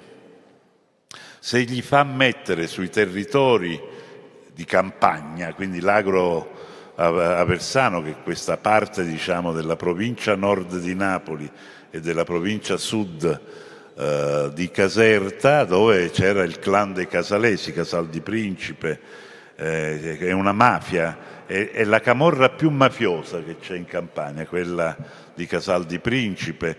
Lì è stato ucciso un sacerdote eh, dalla, dalla, dalla Camorra e quindi doveva chiedere il permesso alla Camorra di quella cosa per poter sistemare i rifiuti provvisoriamente. Io faccio la mia inchiesta e intervisto un collaboratore di giustizia, un pentito, Carmine Schiavone, sui rapporti tra i servizi segreti e il clan di Michele Zagaria proprio per questo. È chiaro che non può andarci un poliziotto o un, o un ministro a chiedere al latitante, ci può andare un uomo dei servizi segreti perché perde, quando si entra nei servizi segreti non sei più pubblico ufficiale e quindi il pubblico ufficiale se vede un reato deve procedere. L'agente sotto copertura eh, è il borderline, quindi può fare delle operazioni eh, borderline per conto dello Stato, eccetera. E quindi io faccio questa inchiesta, eh, a me non è arrivata la minaccia via web, a me è arrivata proprio la minaccia di Zagaria che viene intercettato eh, dalle, dagli agenti di custodia, lui era detenuto nel carcere di Padova mentre è a colloquio con le sorelle, come si permette il senso? di parlare, perché poi sai, per un mafioso che non è pentito, che si sappia in giro che ha mantenuto rapporti con lo Stato, beh, perde credibilità, autorevolezza e quindi la sostanza, la sostanza è che mi voleva e mi vuole eh, come dire, squartare vivo, questa è la minaccia. E per cui io dal, 4 eh, maggio del 2015, quindi vado per i, per i nove anni e vivo protetto, ma vivo protetto come sono tanti giornalisti. Ora mi rendo conto che, eh, che si debba parlare anche del mio caso, però eh, il problema vero è che io pongo invece alla vostra attenzione e, e vi chiamo in causa, cioè il giornalista che fa il suo dovere, se è solo e se non ha altri giornalisti o se non ha una società civile reattiva, si sovraespone e quindi rischia. È un po' tutto. Eh, è chiaro che il magistrato che si occupa di mafia deve essere protetto, ma perché lo fa per mestiere. Il giornalista, eh, certo, nelle guerre eh, ora cioè, non so se avete visto su, su, su, internet come viaggiava quel video di quel giornalista palestinese davanti alla, alla, all'ospedale di Gaza eh, che aveva il giubbotto antiproiettili, il casco, se lo toglie in diretta piangendo perché un suo collega era stato appena ucciso. No? È chiaro che il soldato che va in guerra sa che può morire, ma il giornalista ha un ruolo fondamentale che è quello di informare, di mettere la conoscenza. Se rischia nelle guerre, nelle zone di guerra, io pure eh, mi sono messo il casco, il giubbotto, sono andato in Afghanistan, ho raccontato il tracollo di Gheddafi, la guerra in Libia, in Palestina, eccetera, eccetera. E lì eh, ci sta Certamente l'impatto è diverso, non perché ci sono morti di serie A e di serie B, ma per il ruolo sociale, il ruolo pubblico del giornalista.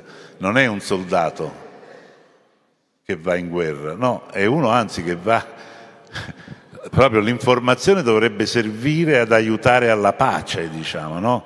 a darti gli elementi. E così nel nostro paese ancora oggi ci sono giornalisti, ma ci sono preti, ci sono c'è stato vicino Napoli, nel comune di Arzano, il comandante dei vigili urbani che è stato costretto ad avere la scorta per un anno e mezzo, addirittura la Camorra gli aveva affisso i manifesti funerari con una data, tu, quindi questo è il livello di pericolosità. E allora per questo serve un giornalismo indipendente che non abbia paura, però dovete anche sapere che non tutti hanno l'etica, non tutti hanno il mestiere. Ci sono colleghi che non mettono a ripentaglio la loro vita per tre euro a pezzo. C'è anche questo, no? Non tutti. Il coraggio eh, non è si tratta di coraggio, è l'etica. Eh, preferisco campare, no? Eh, come dire, a me fa schifo, però è umanamente comprensibile.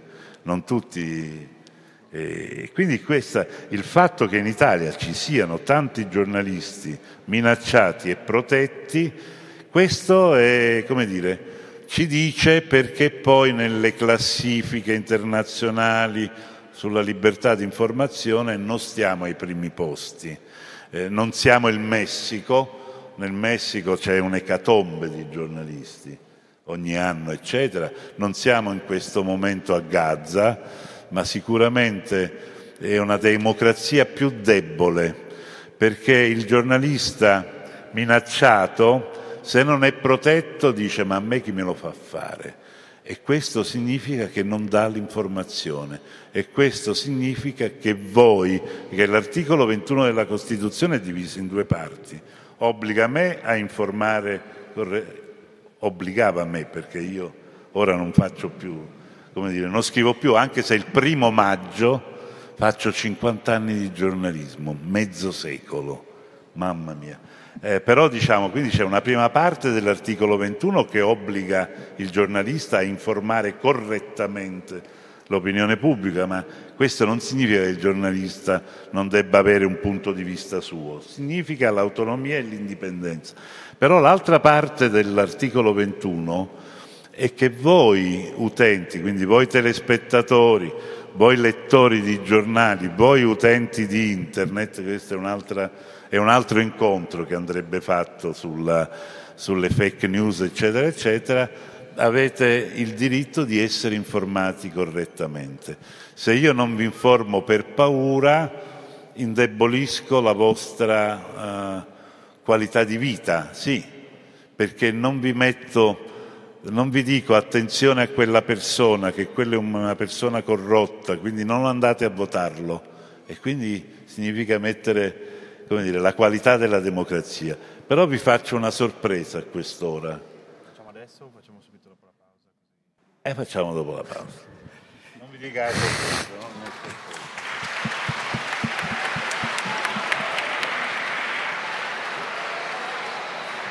Prima di fare la pausa, scusate, Ancora, ancora, un minuto, grazie Sandro intanto. E tra i giornalisti minacciati in Italia c'è anche Paolo Borrometi, che è un giornalista siciliano che ha scritto un libro morto ogni tanto. Allora, eh, prima appunto di fare una piccola pausa, volevo chiedere a Carla se ci poteva leggere qualche brano di questo libro. Grazie. Sì, è un brano appunto eh, tratto da un morto ogni tanto e si rivolge ai ragazzi, alle ragazze, a voi. Cari ragazzi, è stato a scuola che ho capito che da grande avrei voluto fare il giornalista.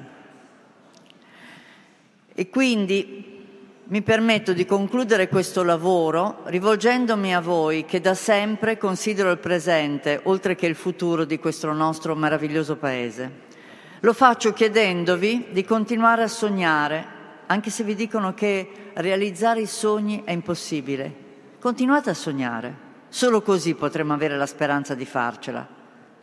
Tutto ciò che faremo nella nostra vita dipenderà dal nostro essere con o contro le mafie, perché le mafie entrano nell'esistenza di ognuno di noi prepotentemente, senza chiederci il permesso influenzandola fino a toglierci oltre all'orgoglio qualsiasi possibilità lavorativa e di sviluppo. Mafia vuol dire tante cose, vuol dire cinismo, opportunismo, restare prigionieri del silenzio, omertà. In questo modo facciamo il gioco di chi ci vorrebbe muti da sempre e per sempre. La lotta alle mafie è una lotta d'oltranza loro con la forza e le minacce, noi con la cultura e l'informazione. Se c'è una cosa che ho capito in questi anni di lavoro è che le mafie non uccidono mai da sole. C'è sempre qualcuno che le aiuta, direttamente o meno. Quel murticeddu ogni tanto serve. E non solo a chi ne assicura materialmente il passaggio all'altro mondo a morire di mafia non sono solo le vittime che cadono riverse per strada, i morti ammazzati, ma tutti coloro che si rassegnano a vivere nell'illegalità e nell'ingiustizia. Chi chiude gli occhi, chi si gira dall'altra parte, chi fa fare con i mafiosi o chiede favori ai potenti. Per garantirvi un futuro diverso, non fateli sentire invincibili, non lo sono. Loro hanno cercato di zittirmi perché da sempre hanno il terrore delle voci critiche.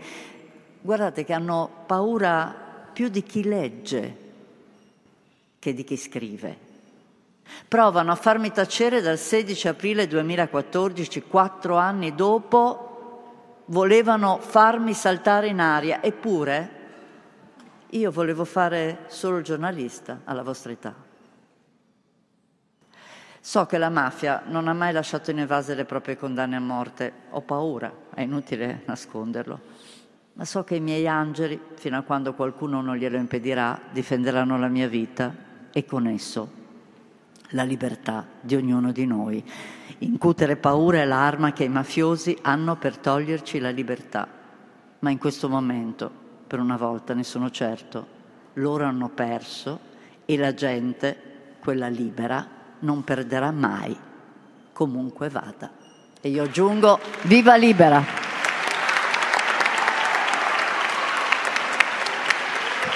Ci vediamo, ci rivediamo alle 11.30 più o meno.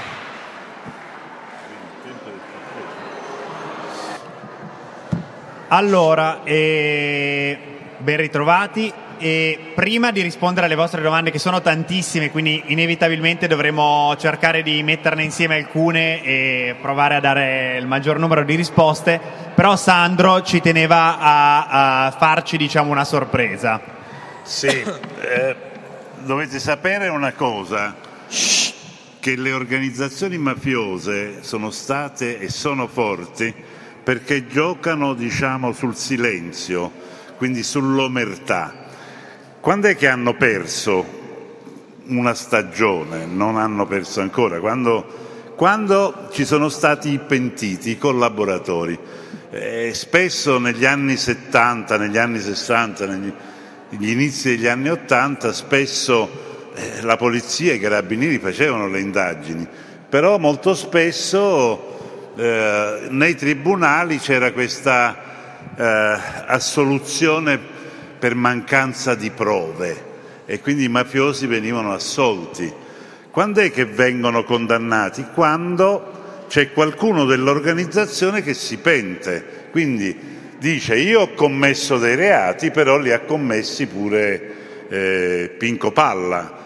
E uno dei primi pentiti, il primo pentito di Capaci, eh, quindi della strage di Falcone eh, del 23 maggio del 92, il primo pentito è Santino Di Matteo. Santino Di Matteo è l'uomo che porta a Capaci una parte dell'esplosivo 500 kg di tritolo, lui ne porta 200 kg e poi è l'uomo che guida la macchina perché sapete no, come avviene?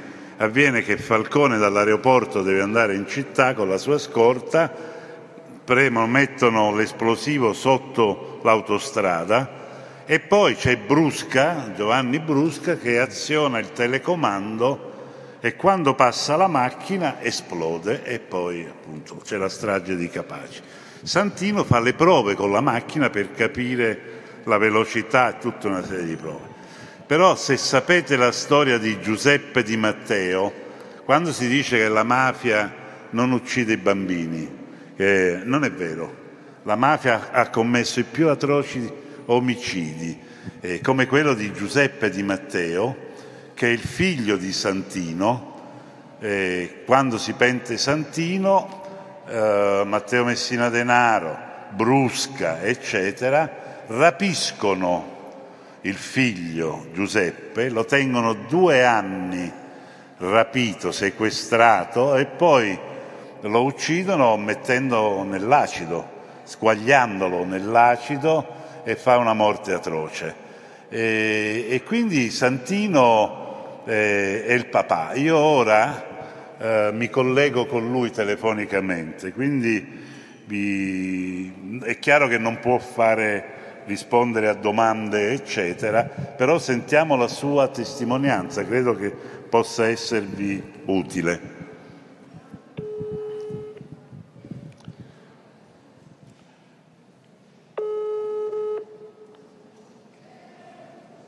C'è, c'è, ci ho parlato due. Santino? Sì. Ecco, allora guarda, ti dico che sto nel Palazzo Ducale di Genova, abbiamo 650 studenti. Ma che età hanno? Eh, età che, ha, che l'età che arriva dalla terza media alle superiori. Ah, va bene. Senti, ma là poi c'è Don Ciotti? No, è organizzato da Libera. Aspetta, voglio un attimo che... Eh, no, non c'è Don Luigi, ma c'è Libera. Ah, va bene, va bene, ma devo mandare solo un saluto, vabbè, a posto. Allora ho detto che sei il primo pentito di Capaci, ma ho, ho detto anche che sei il papà di Giuseppe Di Matteo e quindi sfatiamo questo mito che, mito che la mafia eh, non se la prendeva mai con i bambini, eccetera. Eh, però credo che eh, io non è che ti posso fare un'intervista, credo che sia importante eh, che tu, proprio alla luce della, eh, come dire, anche della morte di tuo figlio atroce, eh, dica a questi ragazzi eh, che la mafia fa schifo, che bisogna impegnarsi contro la mafia, credo che sia questo il tuo messaggio. Questo è, quello che si deve fare è questo. È un'altra cosa. Posso parlare? Sì, vai, non ti interrompo, così sentiamo la tua testimonianza. Un buongiorno a tutti questi ragazzi che stanno là. Buongiorno ragazzi. C'è un applauso. Sì, l'ho visto. E allora la prima cosa che io vorrei dire a questi ragazzi era che dovete stare lontano da, questa, da questo schifo di droga, che state male voi stanno male pure quelli che vi stanno vicini, ancora di più. La prima cosa che dovete fare è allontanare questo schifo. Poi in quanto alla mafia che fa schifo dall'inizio lasciatela completamente neanche avvicinarci, dovete stare lontano da questa cosa. È inutile che a qualche ragazzo gli fanno credere che ti rovini, ti rovini non solo tu ma rovini pure la famiglia. E poi ve lo dice uno che ha perso un bambino, non ve lo dice uno così per caso, di quello che hanno saputo fare contro un bambino. E forse queste cose le facevano quando c'era tempo di guerra, quando c'erano i nazisti. Queste, queste cose facevano. E questi hanno fatto questo. Per cui vi, vi, vi auguro a tutti una buona giornata e riflettete su quello che vi ho detto io. State lontano dalla mafia perché non solo che fa schifo, è una merda. Grazie Santino.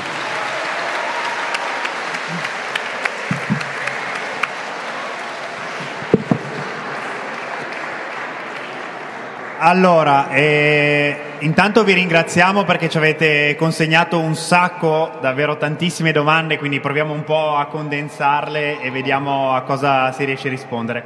Volevo partire da Stefano e mh, so che deve andare per primo via all'istituto comprensivo eh, di Savona, la scuola secondaria di secondo grado.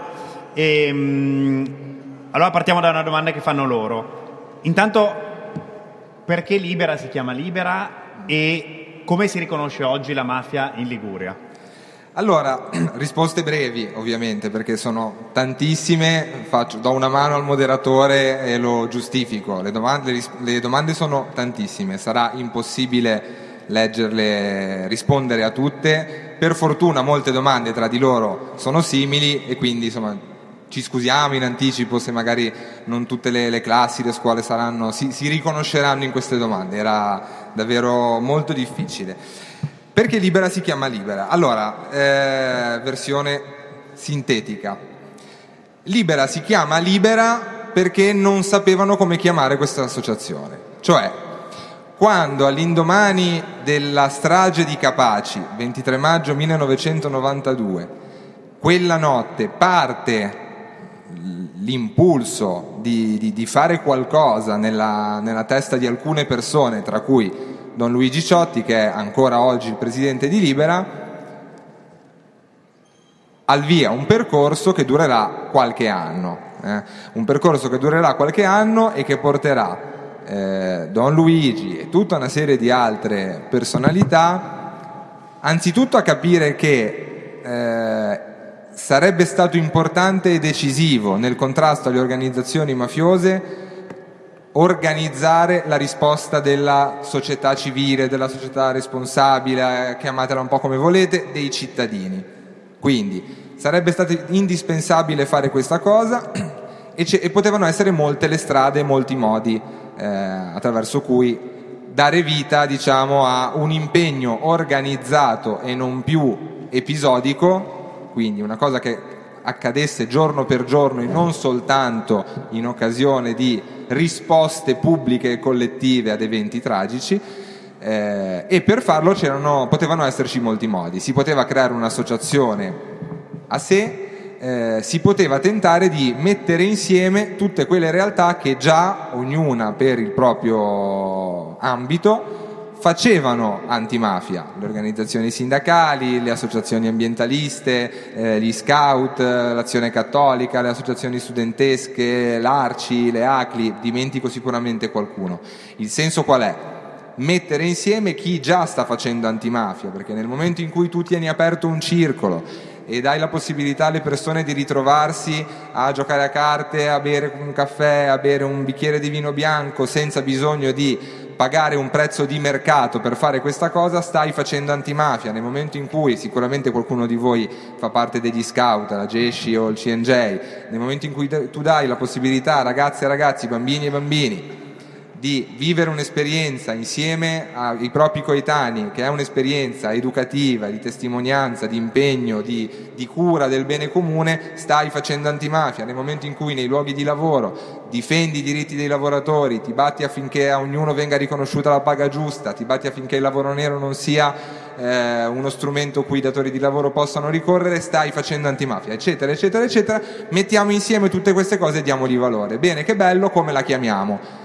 Boh. Perché boh? Perché eh, inizialmente si pensava a qualcosa del tipo contromafie, no mafia, associazione antimafia, rete antimafia, ma non piaceva questa cosa, non piaceva perché si capiva, si intuiva che si stava facendo, si rischiava in questo modo di fare il gioco delle organizzazioni mafiose, cioè le organizzazioni mafiose tra le tante cose che fanno, raccontano una storia, raccontano la loro storia.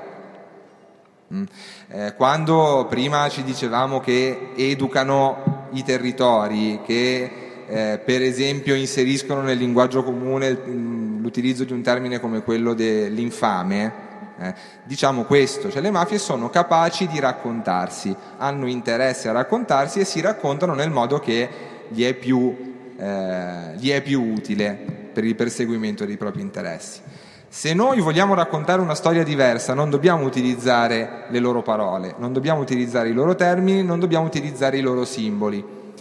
E quindi i primi manifesti che si, si venivano buttati giù da questi grafici che stavano lavorando per dare un'identità a questa idea erano tutti splatter, pistole, sangue, morti ammazzati, perché quello è, si dice, l'immaginario di riferimento quando si pensa alla mafia. Pensi alla mafia e pensi a un morto ammazzato, non pensi a qualcosa di positivo ed è anche ovviamente giusto che sia così, ma qua non si, non si stava facendo un'associazione che parlava di mafia, si voleva, re, si voleva, mettere insieme una rete che fosse contro le mafie, doveva essere alternativo e diverso anche il messaggio. E quindi, detto che le mafie sono un fenomeno complesso, complessissimo e detto che gli effetti negativi che la presenza delle mafie ha su ognuno di noi sono moltissimi, molteplici, se però volessimo provare a semplificare, perché per essere efficaci poi bisogna anche provare a semplificare, che è cosa diversa dal banalizzare, le mafie in definitiva cosa ci tolgono? Ci tolgono la libertà. E quindi cosa vogliamo fare noi? Vogliamo liberare, come dice sempre Don Luigi, liberare chi libero non è. E quindi questa roba qua, questo, questo magma indistinto che si stava andando a costruire, come lo chiamiamo? Lo chiamiamo libera ci sono credo qua i, i loghi di, di, Libera perché è il nostro solito copritavolo, il vostro solito copritavolo e vedete che lo sfondo è nero e vedrete che si capisce credo che il tratto è un tratto di gesso. Questa cosa qua non è un font, non è una cosa riprodotta da un computer, da un programma, è il tratto di, è la calligrafia di Elisabetta Ognibene che è ancora oggi la grafica di Libera che prese una lavagna e ci scrisse sopra libera, perché è nero per quello, perché è una lavagna. E la lavagna dove si usa? A scuola. No? E quindi in un solo, con un nome, con un simbolo si, voleva da, si volevano dare tutti questi messaggi. Scusate, l'ho fatta più lunga di quello che volevo, ma era un po' difficile sintetizzarla più di così. L'altra domanda parlava di come riconoscere le, ma- le mafie sul territorio. Allora, eh, nel nostro territorio largamente inteso, quindi salvo alcune eccezioni che però ci sono, eh, è molto complicato per un cittadino comune rendersi conto della presenza mafiosa, perché non viviamo dinamiche simili o paragonabili a quelle di altre zone d'Italia. Perché se è vero che le mafie sono radicate in molti posti, non ovunque, perché questa cosa di dire sono ovunque è molto pericolosa, sono ovunque e quindi poi alla fine non sono da nessuna parte. No? Le mafie sono radicate in molti posti, è vero pure che si rappresentano in maniera differente. Si rappresentano nella maniera che ritengono adeguata al territorio nel quale insistono. Quindi un territorio come la città di Genova, per esempio, so, il quartiere di Albaro, per fare, che credo che ci sia anche la, l'istituto complessivo di Albaro, non sarebbe disponibile ad accettare una presenza eh, visibile come magari ce la possiamo immaginare a Scampia o a Caivano. Eh? Ci sono altre zone della nostra città dove invece una presenza anche un po' più evidente, penso al centro storico per esempio, non va bene, sia chiaro, ma è tollerata in qualche misura, quindi si adattano. Eh. Eh, è difficile per un cittadino normale, è difficilissimo per un ragazzo della vostra età. Io credo che non sia nemmeno richiesto a un ragazzo della vostra età rendersi conto di quelli che sono i segnali delle presenze mafiose. Ogni cosa ha il suo tempo. No? C'è un tempo per capire un fenomeno, per darsi gli strumenti, per poi un domani invece quel, lì sì capire cosa sta succedendo. Io credo che ci sia modo nel nostro territorio di capire che qualcosa non va e di capire se le mafie sono presenti oppure no, se si lavora in alcuni settori, per esempio, se si lavora nell'edilizia, se si lavora nel movimento terra, se si lavora nello smaltimento dei rifiuti, se si lavora in porto.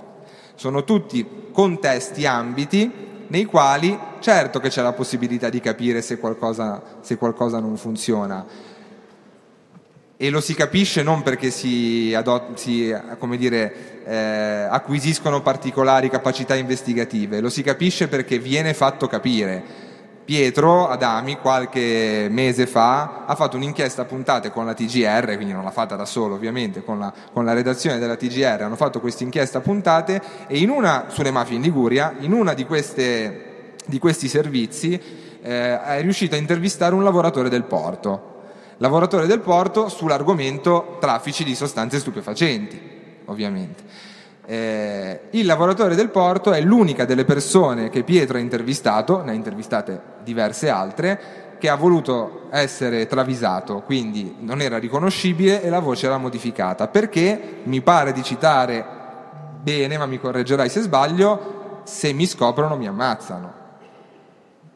Quindi, e lui raccontava non cose che aveva fatto lui, raccontava cose che aveva visto. Ok? Le ha viste lui e le hanno viste le persone, magari non tutte, ma che lavorano lì. Quindi il punto qual è? Che ci sono alcuni settori nei quali è più facile entrare in contatto con queste presenze, ci sono anche delle spie che però possiamo vedere sul territorio. Ne dico due, le prime due che mi vengono in mente. Locali che aprono, locali di ristorazione, bar, che aprono che sono sempre vuoti o semivuoti e che nonostante questo continuano a stare aperti. Rischia di, essere, di esserci qualcosa che non va dietro, rischiano di essere delle lavatrici di denaro sporco che non hanno bisogno di avere della clientela per stare in piedi perché servono per riciclare il denaro frutto del traffico di droga, dell'usura, eh, della gestione del gioco d'azzardo illegale e quant'altro.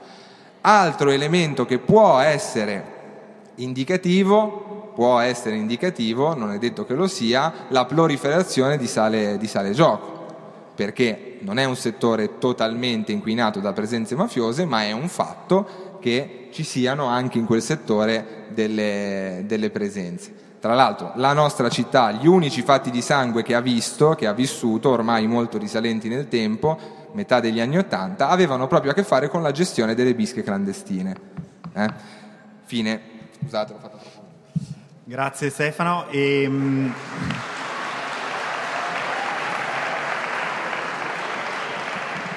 Ci sono molte domande per te, Sandro, che riguardano la tua esperienza come giornalista. Uh, te le No, faccio volevo un po' insieme. aggiungere un elemento, e ce l'ha raccontato Santino Di Matteo, è, è lo spaccio di droga.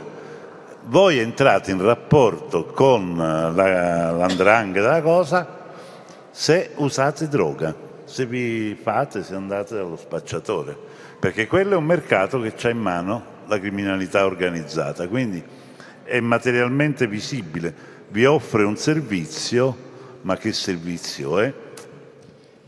Allora, ci sono tante domande personali sulla tua esperienza da professionista e anche su come vivere sotto scorta. Provo a fartene un po' insieme e vediamo come rispondere. Allora, ti chiedono qual è stato il, il- il caso, diciamo, più controverso, più difficile che hai seguito a livello giornalistico. Ti chiedono se ti sei mai trovato faccia a faccia con un boss mafioso e cosa hai provato. E ti chiedono poi anche le emozioni che hai provato dopo aver ricevuto la minaccia di morte. È una domanda del Liceti in particolare dice: è prevalsa la sensazione di aver realizzato che ciò che avevi detto in qualche modo aveva colpito i diretti interessati o la paura ha provocato qualche rimorso? Partiamo da qui, no, è, è chiaro che quando la storia è semplice, io st- vivo a Roma dal 91, eh, mi chiama un magistrato napoletano che aveva ascoltato, diciamo, ehm, il brogliaccio, cioè la, la- la scrittura, diciamo, della- del video eh, intercettato eh, di Zagaria con le sorelle, eccetera. È chiaro che resta un pugno nello stomaco, eh, hai quella sensazione tra quando ricevi ehm, la notizia della minaccia e quando poi lo Stato ti protegge, sono quei giorni, quelle ore in cui quando esci di casa guardi a destra e guardi a sinistra, quindi hai una sensazione, come dire, di... non è piacevole come, come sensazione, è quella di... però nel momento in cui io, io dico, ho- prima eh, il passaggio del libro di Paolo Borrometi, eh, io sono libero, io mi sento uomo libero, perché sto qui a parlarvi, perché uso la mia testa, uso il mio pensiero, mi aiuta lo Stato.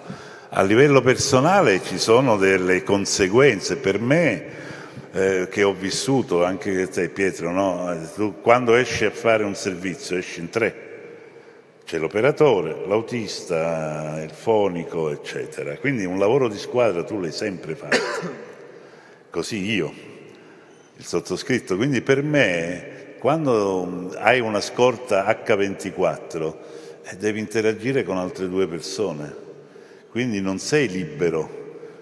Eh, però per me che per tutta la vita eh, ho lavorato quando ho lavorato insieme ad altri due, quindi è una cosa che mi pesa meno rispetto ad altri.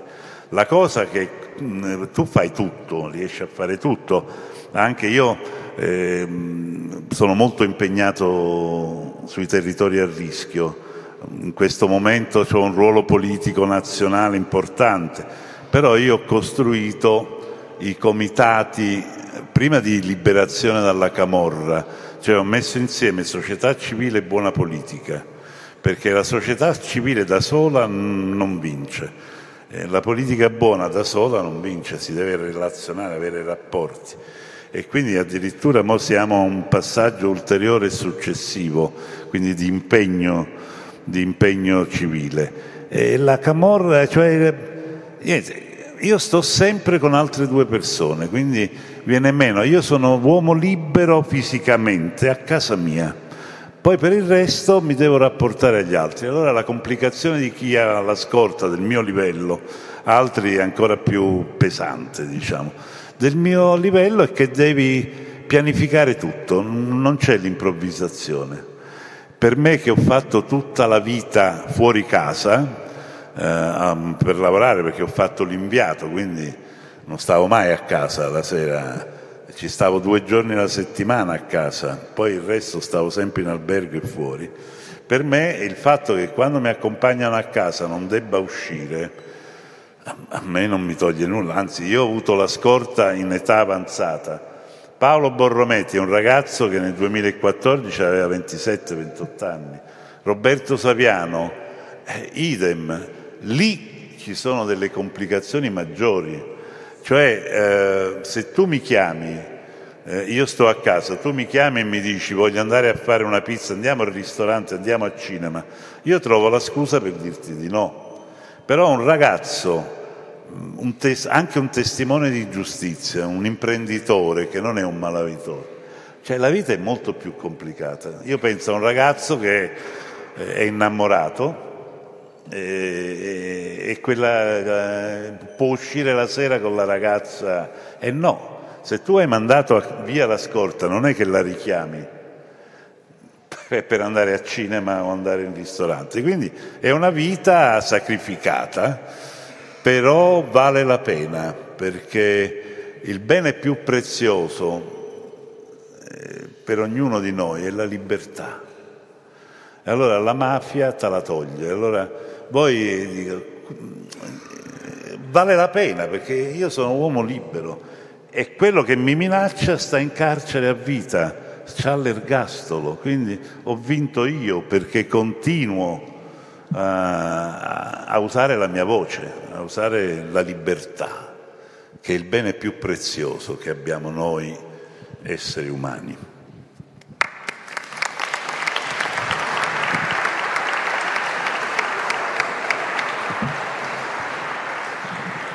Peraltro credo sia anche eh, doveroso ricordare tutte le persone che svolgono il servizio di scorta e Libera proprio su questo ha fatto anche un'importante campagna perché quando furono uccisi i giudici Giovanni Falcone e, eh, e Paolo Borsellino eh, spesso si ricordavano solo i loro nomi ma non delle persone che, era, che, avevano perso la vita con loro, le persone che li proteggevano e quindi è importantissimo ricordare anche il ruolo di chi rischia la vita tutti i giorni per proteggere eh, chi è minacciato. E, ehm, venendo un po' alle domande eh, su cosa si può fare allora per eh, contrastare le mafie come si raccontano appunto oggi, ecco c'è questa domanda che è interessante del Gastaldi Alba sul ruolo delle donne nella mafia intanto, soprattutto come protagoniste e poi eh, invece parlando dell'oggi c'è chi chiede ma eh, gli influencer perché sui social non parlano di mafia? Forse per sentirsi al sicuro?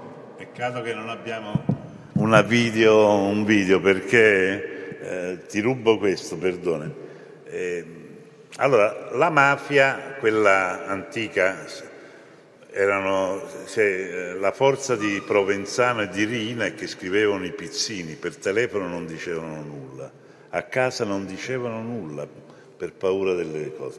Invece, per esempio, abbiamo la Camorra che parla, parla sui social. Io eh, ho scaricato eh, oggi una, un TikTok dove si vede un ragazzino di otto anni, il compleanno, con la musica neomelodica, quindi riferimento al carcere, eh, alla criminalità, dove dalla torta tira fuori, tira fuori incollati con, la, con l'adesivo, tira fuori monete, cioè carte da 50 euro, 20 euro del papà e ha due anelli e ha la catena al collo d'oro. E questo vuol dire che, non, cioè, che il mondo di sotto è ancora più difficile. Io quando ho fatto il senatore ho, ho vinto una battaglia, nel senso che eh, loro usano i social per esprimere la loro forza, per comunicare la loro cultura, che è sottocultura. C'era il capozona di Arzano, che era un comune vicino a Napoli, che stava agli arresti omiciliari.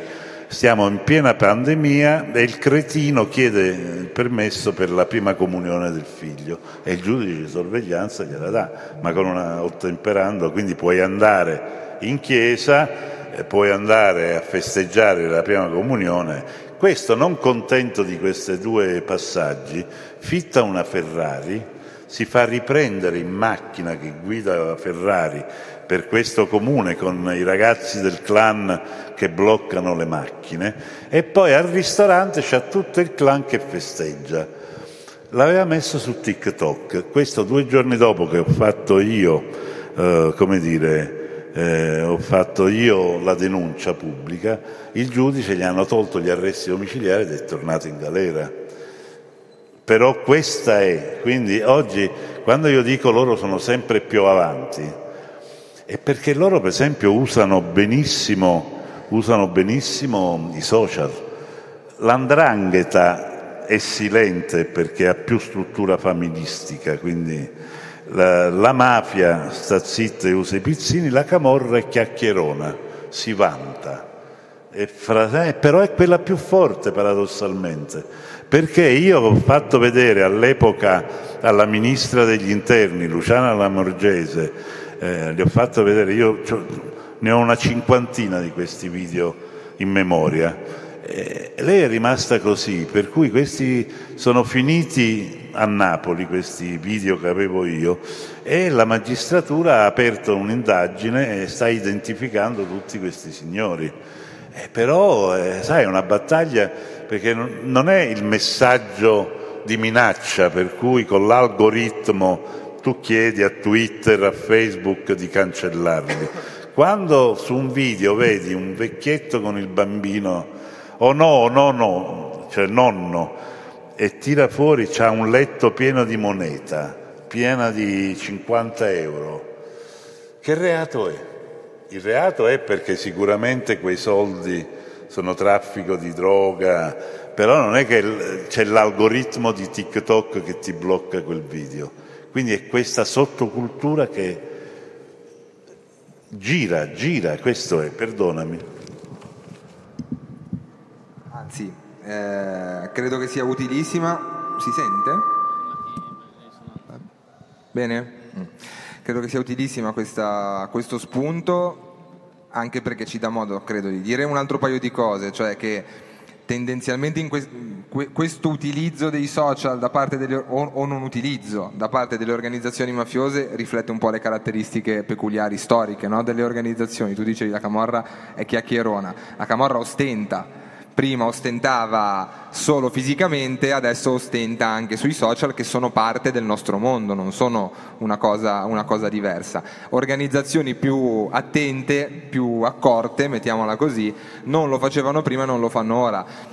Probabilmente adesso c'è più consapevolezza anche da parte organi- dei, degli uomini delle organizzazioni criminali nell'utilizzo dei social. Qualche anno fa Marcello Ravveduto, che sicuramente tu conosci, ci aveva raccontato, un professore universitario che fa ricerca anche su queste cose, ci aveva raccontato che un latitante della Camorra si era fatto arrestare dopo anni e anni e anni di latitanza perché era in Spagna eh, a fare il latitante e si era geolocalizzato su Facebook e aveva detto dove era.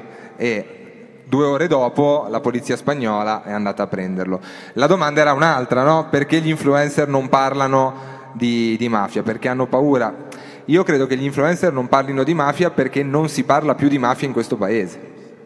Eh, e quindi eh, gli influencer che insomma, influenzano ma sono influenzati, come tutti i personaggi pubblici, eh, vanno dietro diciamo, a quella che è il clima generale. In questo paese le mafie non sono più un argomento accattivante.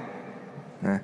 Quindi gli influencer che tendono a parlare, quelli che parlano di attualità, perché poi ce ne alcuni che non parlano di attualità, parlano soltanto di non so, non so bene cosa, perché ormai sono una persona anziana, quindi faccio fatica a seguire questo genere di cose, ma parleranno di trucchi, di parrucco, di pallone, di musica, che so io, me lo racconterete voi ma so che ci sono magari quelli che conosco anch'io e che quindi sono dei personaggi pubblici che vanno al di là del perimetro dei social, che fanno degli interventi anche sociali a volte, intervengono anche su temi di interesse generale, l'ambiente, eh, la, la, le libertà sessuali sono i primi due che mi vengono in mente, non le mafie, perché? Perché non è un tema di cui si parla, non credo che ci sia una questione di, di paura. Eh, l'altra domanda, non me la ricordo più, sulle donne. Allora, le organizzazioni mafiose, per quella che è la mia conoscenza, sono organizzazioni maschili.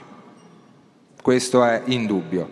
Credo che diciamo per regole, per statuti che non sono scritti ma esistono, l'affiliazione formale di una donna eh, a un'organizzazione criminale non sia prevista. Questo non vuol dire, perché questo è l'aspetto formale, questo non vuol dire che le donne non abbiano un ruolo, ce l'hanno e come se ce l'hanno e in alcuni casi, per quello che sia, posso sapere io e che si è saputo, hanno avuto anche dei ruoli diretti nella gestione degli affari. A me vengono in mente due figure, ma sicuramente sono molte di più. La sorella di Don Raffaele Cutolo, eh, che aveva un ruolo eh, importante nella nuova Camera organizzata, e una un esponente di una famiglia calabrese, di cui in questo momento mi sfugge il nome, ma non è importante il nome, è importante la dinamica, che in un momento in cui il padre era in galera o latitante, comunque impossibilitato, eh, uno dei fratelli, quello sveglio diciamo, era altrettanto impossibilitato, erano rimasti un fratello che non era particolarmente brillante e lei, era lei che gestiva tutto non andava lei alle riunioni perché sarebbe stato un segnale di debolezza per quella famiglia farsi rappresentare pubblicamente da una donna, ma lei diceva al fratello cosa dire, cosa fare perché era lei la persona che aveva le capacità, diciamo, criminali. E questo è un pezzo. C'è un ruolo molto più diffuso giocato dalle donne nelle organizzazioni mafiose che è un ruolo educativo.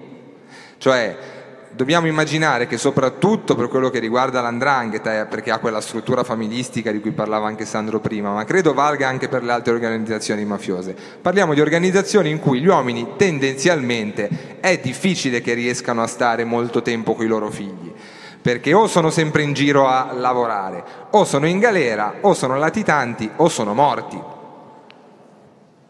Quindi, chi garantisce la prosecuzione del, eh, della famiglia intesa come organizzazione criminale, chi sta con i bambini e con le bambine, cioè le madri, le nonne, le zie, le donne, che sono quelle che educano i bambini, per esempio, alla vendetta, nel caso in cui il papà o lo zio o il fratello sia stato ammazzato in una, in una faida di mafia. Sono quelle che educano i bambini a fare quel, da grandi quello che hanno fatto prima di loro i loro padri, i loro nonni, eccetera. Educano le loro figlie a fare quello che loro stanno facendo e che loro hanno fatto, cioè donarsi completamente all'organizzazione, totalmente prive di ogni tipo di libertà, anche la libertà di scegliere per esempio con chi sposarsi oppure no.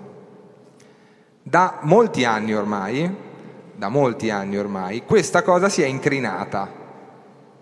Eh, qualche giorno fa in Vaticano il Papa ha ricevuto in udienza privata alcune decine di donne eh, accompagnate da Don Luigi Ciotti che nel corso degli ultimi anni hanno deciso di andarsene dalla propria casa, di abbandonare il proprio territorio, di portarsi dietro i propri figli e le proprie figlie. E l'hanno fatto affidandosi alla diciamo, protezione dello Stato, eh, grazie all'impegno della conferenza episcopale italiana che ci ha messo un po' di risorse e alla rete sociale che Libera, la rete di Libera è stata in grado di predisporre nei territori dove queste persone sono, si sono spostate, perché il punto non è soltanto quello di capire come hanno capito queste ragazze io non voglio che mio figlio o mia figlia facciano la stessa vita che ho fatto io, la stessa vita che ha fatto mio fratello, la stessa vita che ha fatto mio, mari- mio marito, mio padre, eccetera. Il punto è che non puoi semplicemente spostarle, parcheggiarle in una località che deve essere necessariamente protetta per ragioni che direi non vi possono sfuggire dopo che abbiamo passato questa mattinata insieme e tenerle lì a far nulla. Sono ragazze, spesso ragazze molto giovani, che hanno bisogno di costruirselo un futuro. E, e non hanno potuto studiare spesso e volentieri, sicuramente non hanno avuto la possibilità di lavorare, perché il lavoro è indipendenza e l'indipendenza non esiste per le donne all'interno di queste famiglie. Quindi la rete sociale di Libera cerca di creare le condizioni affinché queste persone possano ricostruirsi una famiglia. Ci sono anche i tribunali che fanno la loro parte, revocando la patria potestà, per esempio, ai genitori che sono in galera per il 416 bis, è un lavoro di squadra in cui ognuno, la, la buona politica, la società, la magistratura, la Chiesa, fa il suo pezzettino. Per dirci che è vero che ci sono cose che come dire, vanno avanti da decenni, decenni per non dire secoli. È vero che la situazione è complessa, è vero anche che però dall'interno delle organizzazioni mafiose, dall'interno delle organizzazioni mafiose le crepe cominciano ad esserci e io credo non sia casuale che a far a dare il via a queste crepi siano state delle donne.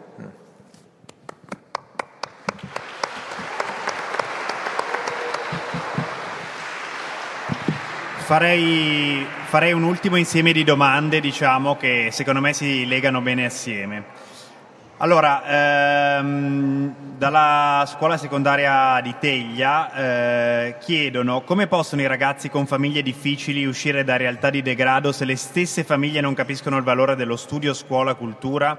E a questa aggiungerei un, un altro insieme di domande che sostanzialmente vi chiedono ma che contributo può dare un ragazzo eh, allora? Come può allenarsi ad essere attento, un attento cittadino che impara a dire anche dei no a quello che non rende liberi, quindi allo, eh, dice sì allo studio, ai diritti? Beh, sulla prima domanda eh, c'è bisogno degli assistenti sociali, cioè di un ruolo eh, dove subentra diciamo, l'organizzazione statale. Eh, noi ogni 5.000 abitanti dovremmo avere un assistente sociale. In queste eh, classicamente avremo bisogno di psicoterapeuti, avremo bisogno di tutta una serie di figure che subentrano alle carenze, certamente la scuola, eh, no? il primo, eh, però spesso non ce la fa. Eh, mi viene questo perché ora per esempio sull'abbandono scolastico eh, c'è questa linea del carcere per i genitori che non mandano i figli a scuola, ma noi in realtà avremmo bisogno invece proprio di assistenti sociali. Ci sono donne in alcuni quartieri, in alcune realtà, donne di 30 anni che sono già nonne. E quindi noi avremmo bisogno tutt'altro che carcere, avremmo bisogno dire, di cultura, di, di penne e di un aiuto eh, I genitori oggi non sanno fare i genitori, è l'altro tema. Come gli insegnanti spesso non sanno fare gli insegnanti, così anche i genitori non sanno fare i, i genitori, quindi abbiamo bisogno di questo. Dopodiché che cosa può fare un ragazzo? Ma io intanto dico, qui la mafia che conosce, che può conoscere, è, è lo spacciatore, quindi può, eh, il primo è il no, è il no a, alla droga, è quello che dice eh, che dice Santino. Poi attenzione, eh, la seconda questione, eh, voi qui state tra le, la, le terze medie e i licei e le scuole superiori. Voi state per entrare nel mercato del lavoro, entrerete nel mercato del lavoro.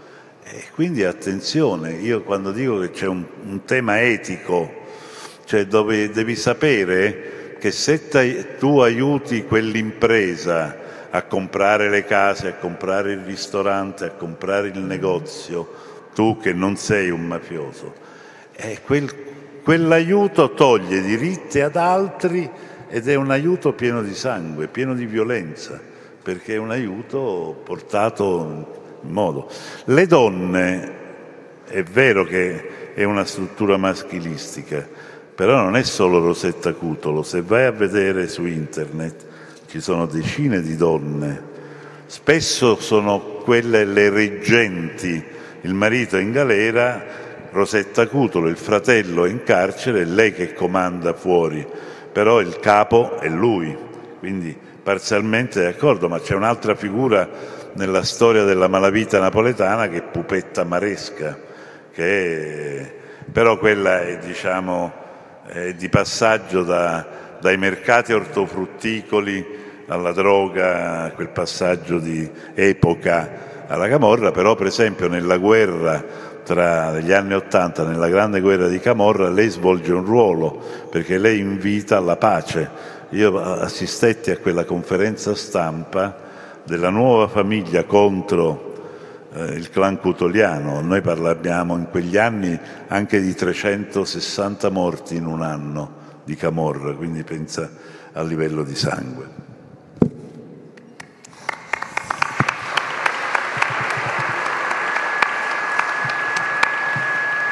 Stefano, chiedo anche a te, anche a te che, che, cosa può fare allora una ragazza o un ragazzo per uh, rimanere vigile e attento? Ma io in, in parte l'ho, l'ho, anticipato prima, cioè io credo che ogni età abbia le sue responsabilità, no? quindi è chiaro che eh, ci sono una serie di comportamenti individuali, di scelte individuali che hanno il loro peso e sono già state menzionate aggiungo un'altra scelta che può avere il proprio peso, che per certi versi è simile anche a quella eh, cui si faceva riferimento poco fa e che ha a che fare con l'azzardo e col gioco, e col gioco online, eh? non solo il gioco fisico, perché poi più facilmente chi è in questa sala, in una sala gioco reale, non ci può entrare, in teoria. Poi se in pratica succede è un altro paio di maniche. Eh, non può nemmeno giocare online ma sono sicuro che questa cosa accade, perché è inevitabile che questa cosa, eh, questa cosa accada. Se il mercato della droga è un mercato esclusivamente criminale, il mercato dell'azzardo non è un mercato esclusivamente criminale, e però questo non vuol dire che non sia un mercato pesantemente inquinato. C'è il tema delle scelte individuali e si comincia a scegliere da piccoli, c'è tutta la questione eh, che è bene ricordare, degli atteggiamenti che eh, cominciamo ad avere già quando appunto siamo sui banchi di scuola, ma anche qua sono cose che ci siamo già detti, cioè soprattutto, e questo si può fare già da adesso, cominciare a informarsi, leggere, documentarsi, capire, perché poi un domani, lo diceva anche Sandro adesso, capiterà, eh? non è ineluttabile diciamo che può capitare a seconda del tipo di lavoro magari che si sceglie, a seconda della professione che si sceglierà di esercitare, potrebbe capitare di. E in quel caso se abbiamo gli strumenti possiamo difenderci, se non abbiamo gli strumenti siamo necessariamente indifesi. Per quello che riguarda me, la mia esperienza personale, l'interesse sul tema è partito dalla lettura casuale di un libro ho trovato in casa mia quando avevo 15 anni Cose di Cosa Nostra, che è un libro celeberrimo, che, cui invito a, leggere, che invito a leggere anche adesso, anche se racconta una mafia che non esiste più, ma perché è un libro scritto secondo me molto, molto bene, libro intervista di Marcel Padovani con Giovanni Falcone. Ho letto quel libro a 15 anni e mi è venuta voglia di, di, di scoprirne di più. Basta poco, ecco. Direi di sì. Bene, e la mattinata speriamo sia stata interessante e che vi abbia lasciato qualcosa. Non pretendiamo che tutti abbiano seguito, quello che vogliamo è che un po' di parole vi siano passate attorno, qualcuno speriamo le abbia anche ascoltate con attenzione. E una cosa che vi chiediamo di portarvi a casa è di non far sì che questi questi eventi che costruiamo siano delle, delle piccole cattedrali nel deserto. Perché se facciamo, eh, se ci prendiamo, so- già prendersi una mattinata per pensare a queste cose è tanto importante ma il vero lavoro si fa continuando a portarlo avanti nelle classi, a scuola, cercando di informarsi, come diceva Stefano, e costruire anche una curiosità intorno a queste cose. Noi ci siamo come Libera, se avete bisogno, voglia, interesse ad andare avanti su questi percorsi, a informarvi, a parlare anche di argomenti specifici, chiedete ai vostri insegnanti e i vostri insegnanti sono sicuro che potranno rivolgersi a noi o comunque avranno, hanno tutti gli strumenti per poter costruire delle informazioni sui tanti libri e i tanti contenuti che vengono creati. In particolare questo tema, per esempio, della comunicazione sui social, delle mafie, il professor Ravveduto che è stato citato, eh, ha scritto libri, va in giro a parlarne ed è un tema che sicuramente merita di essere approfondito. E noi vi ringraziamo veramente tanto di questo tempo che ci avete dedicato. Grazie ancora soprattutto ai ragazzi nell'altra sala. Ci spiace che non siamo riusciti a stare tutti in, unica, in un'unica sala, ma ci spiaceva ancora di più non far venire delle persone che l'hanno chiesto. Quindi grazie ancora e buona giornata.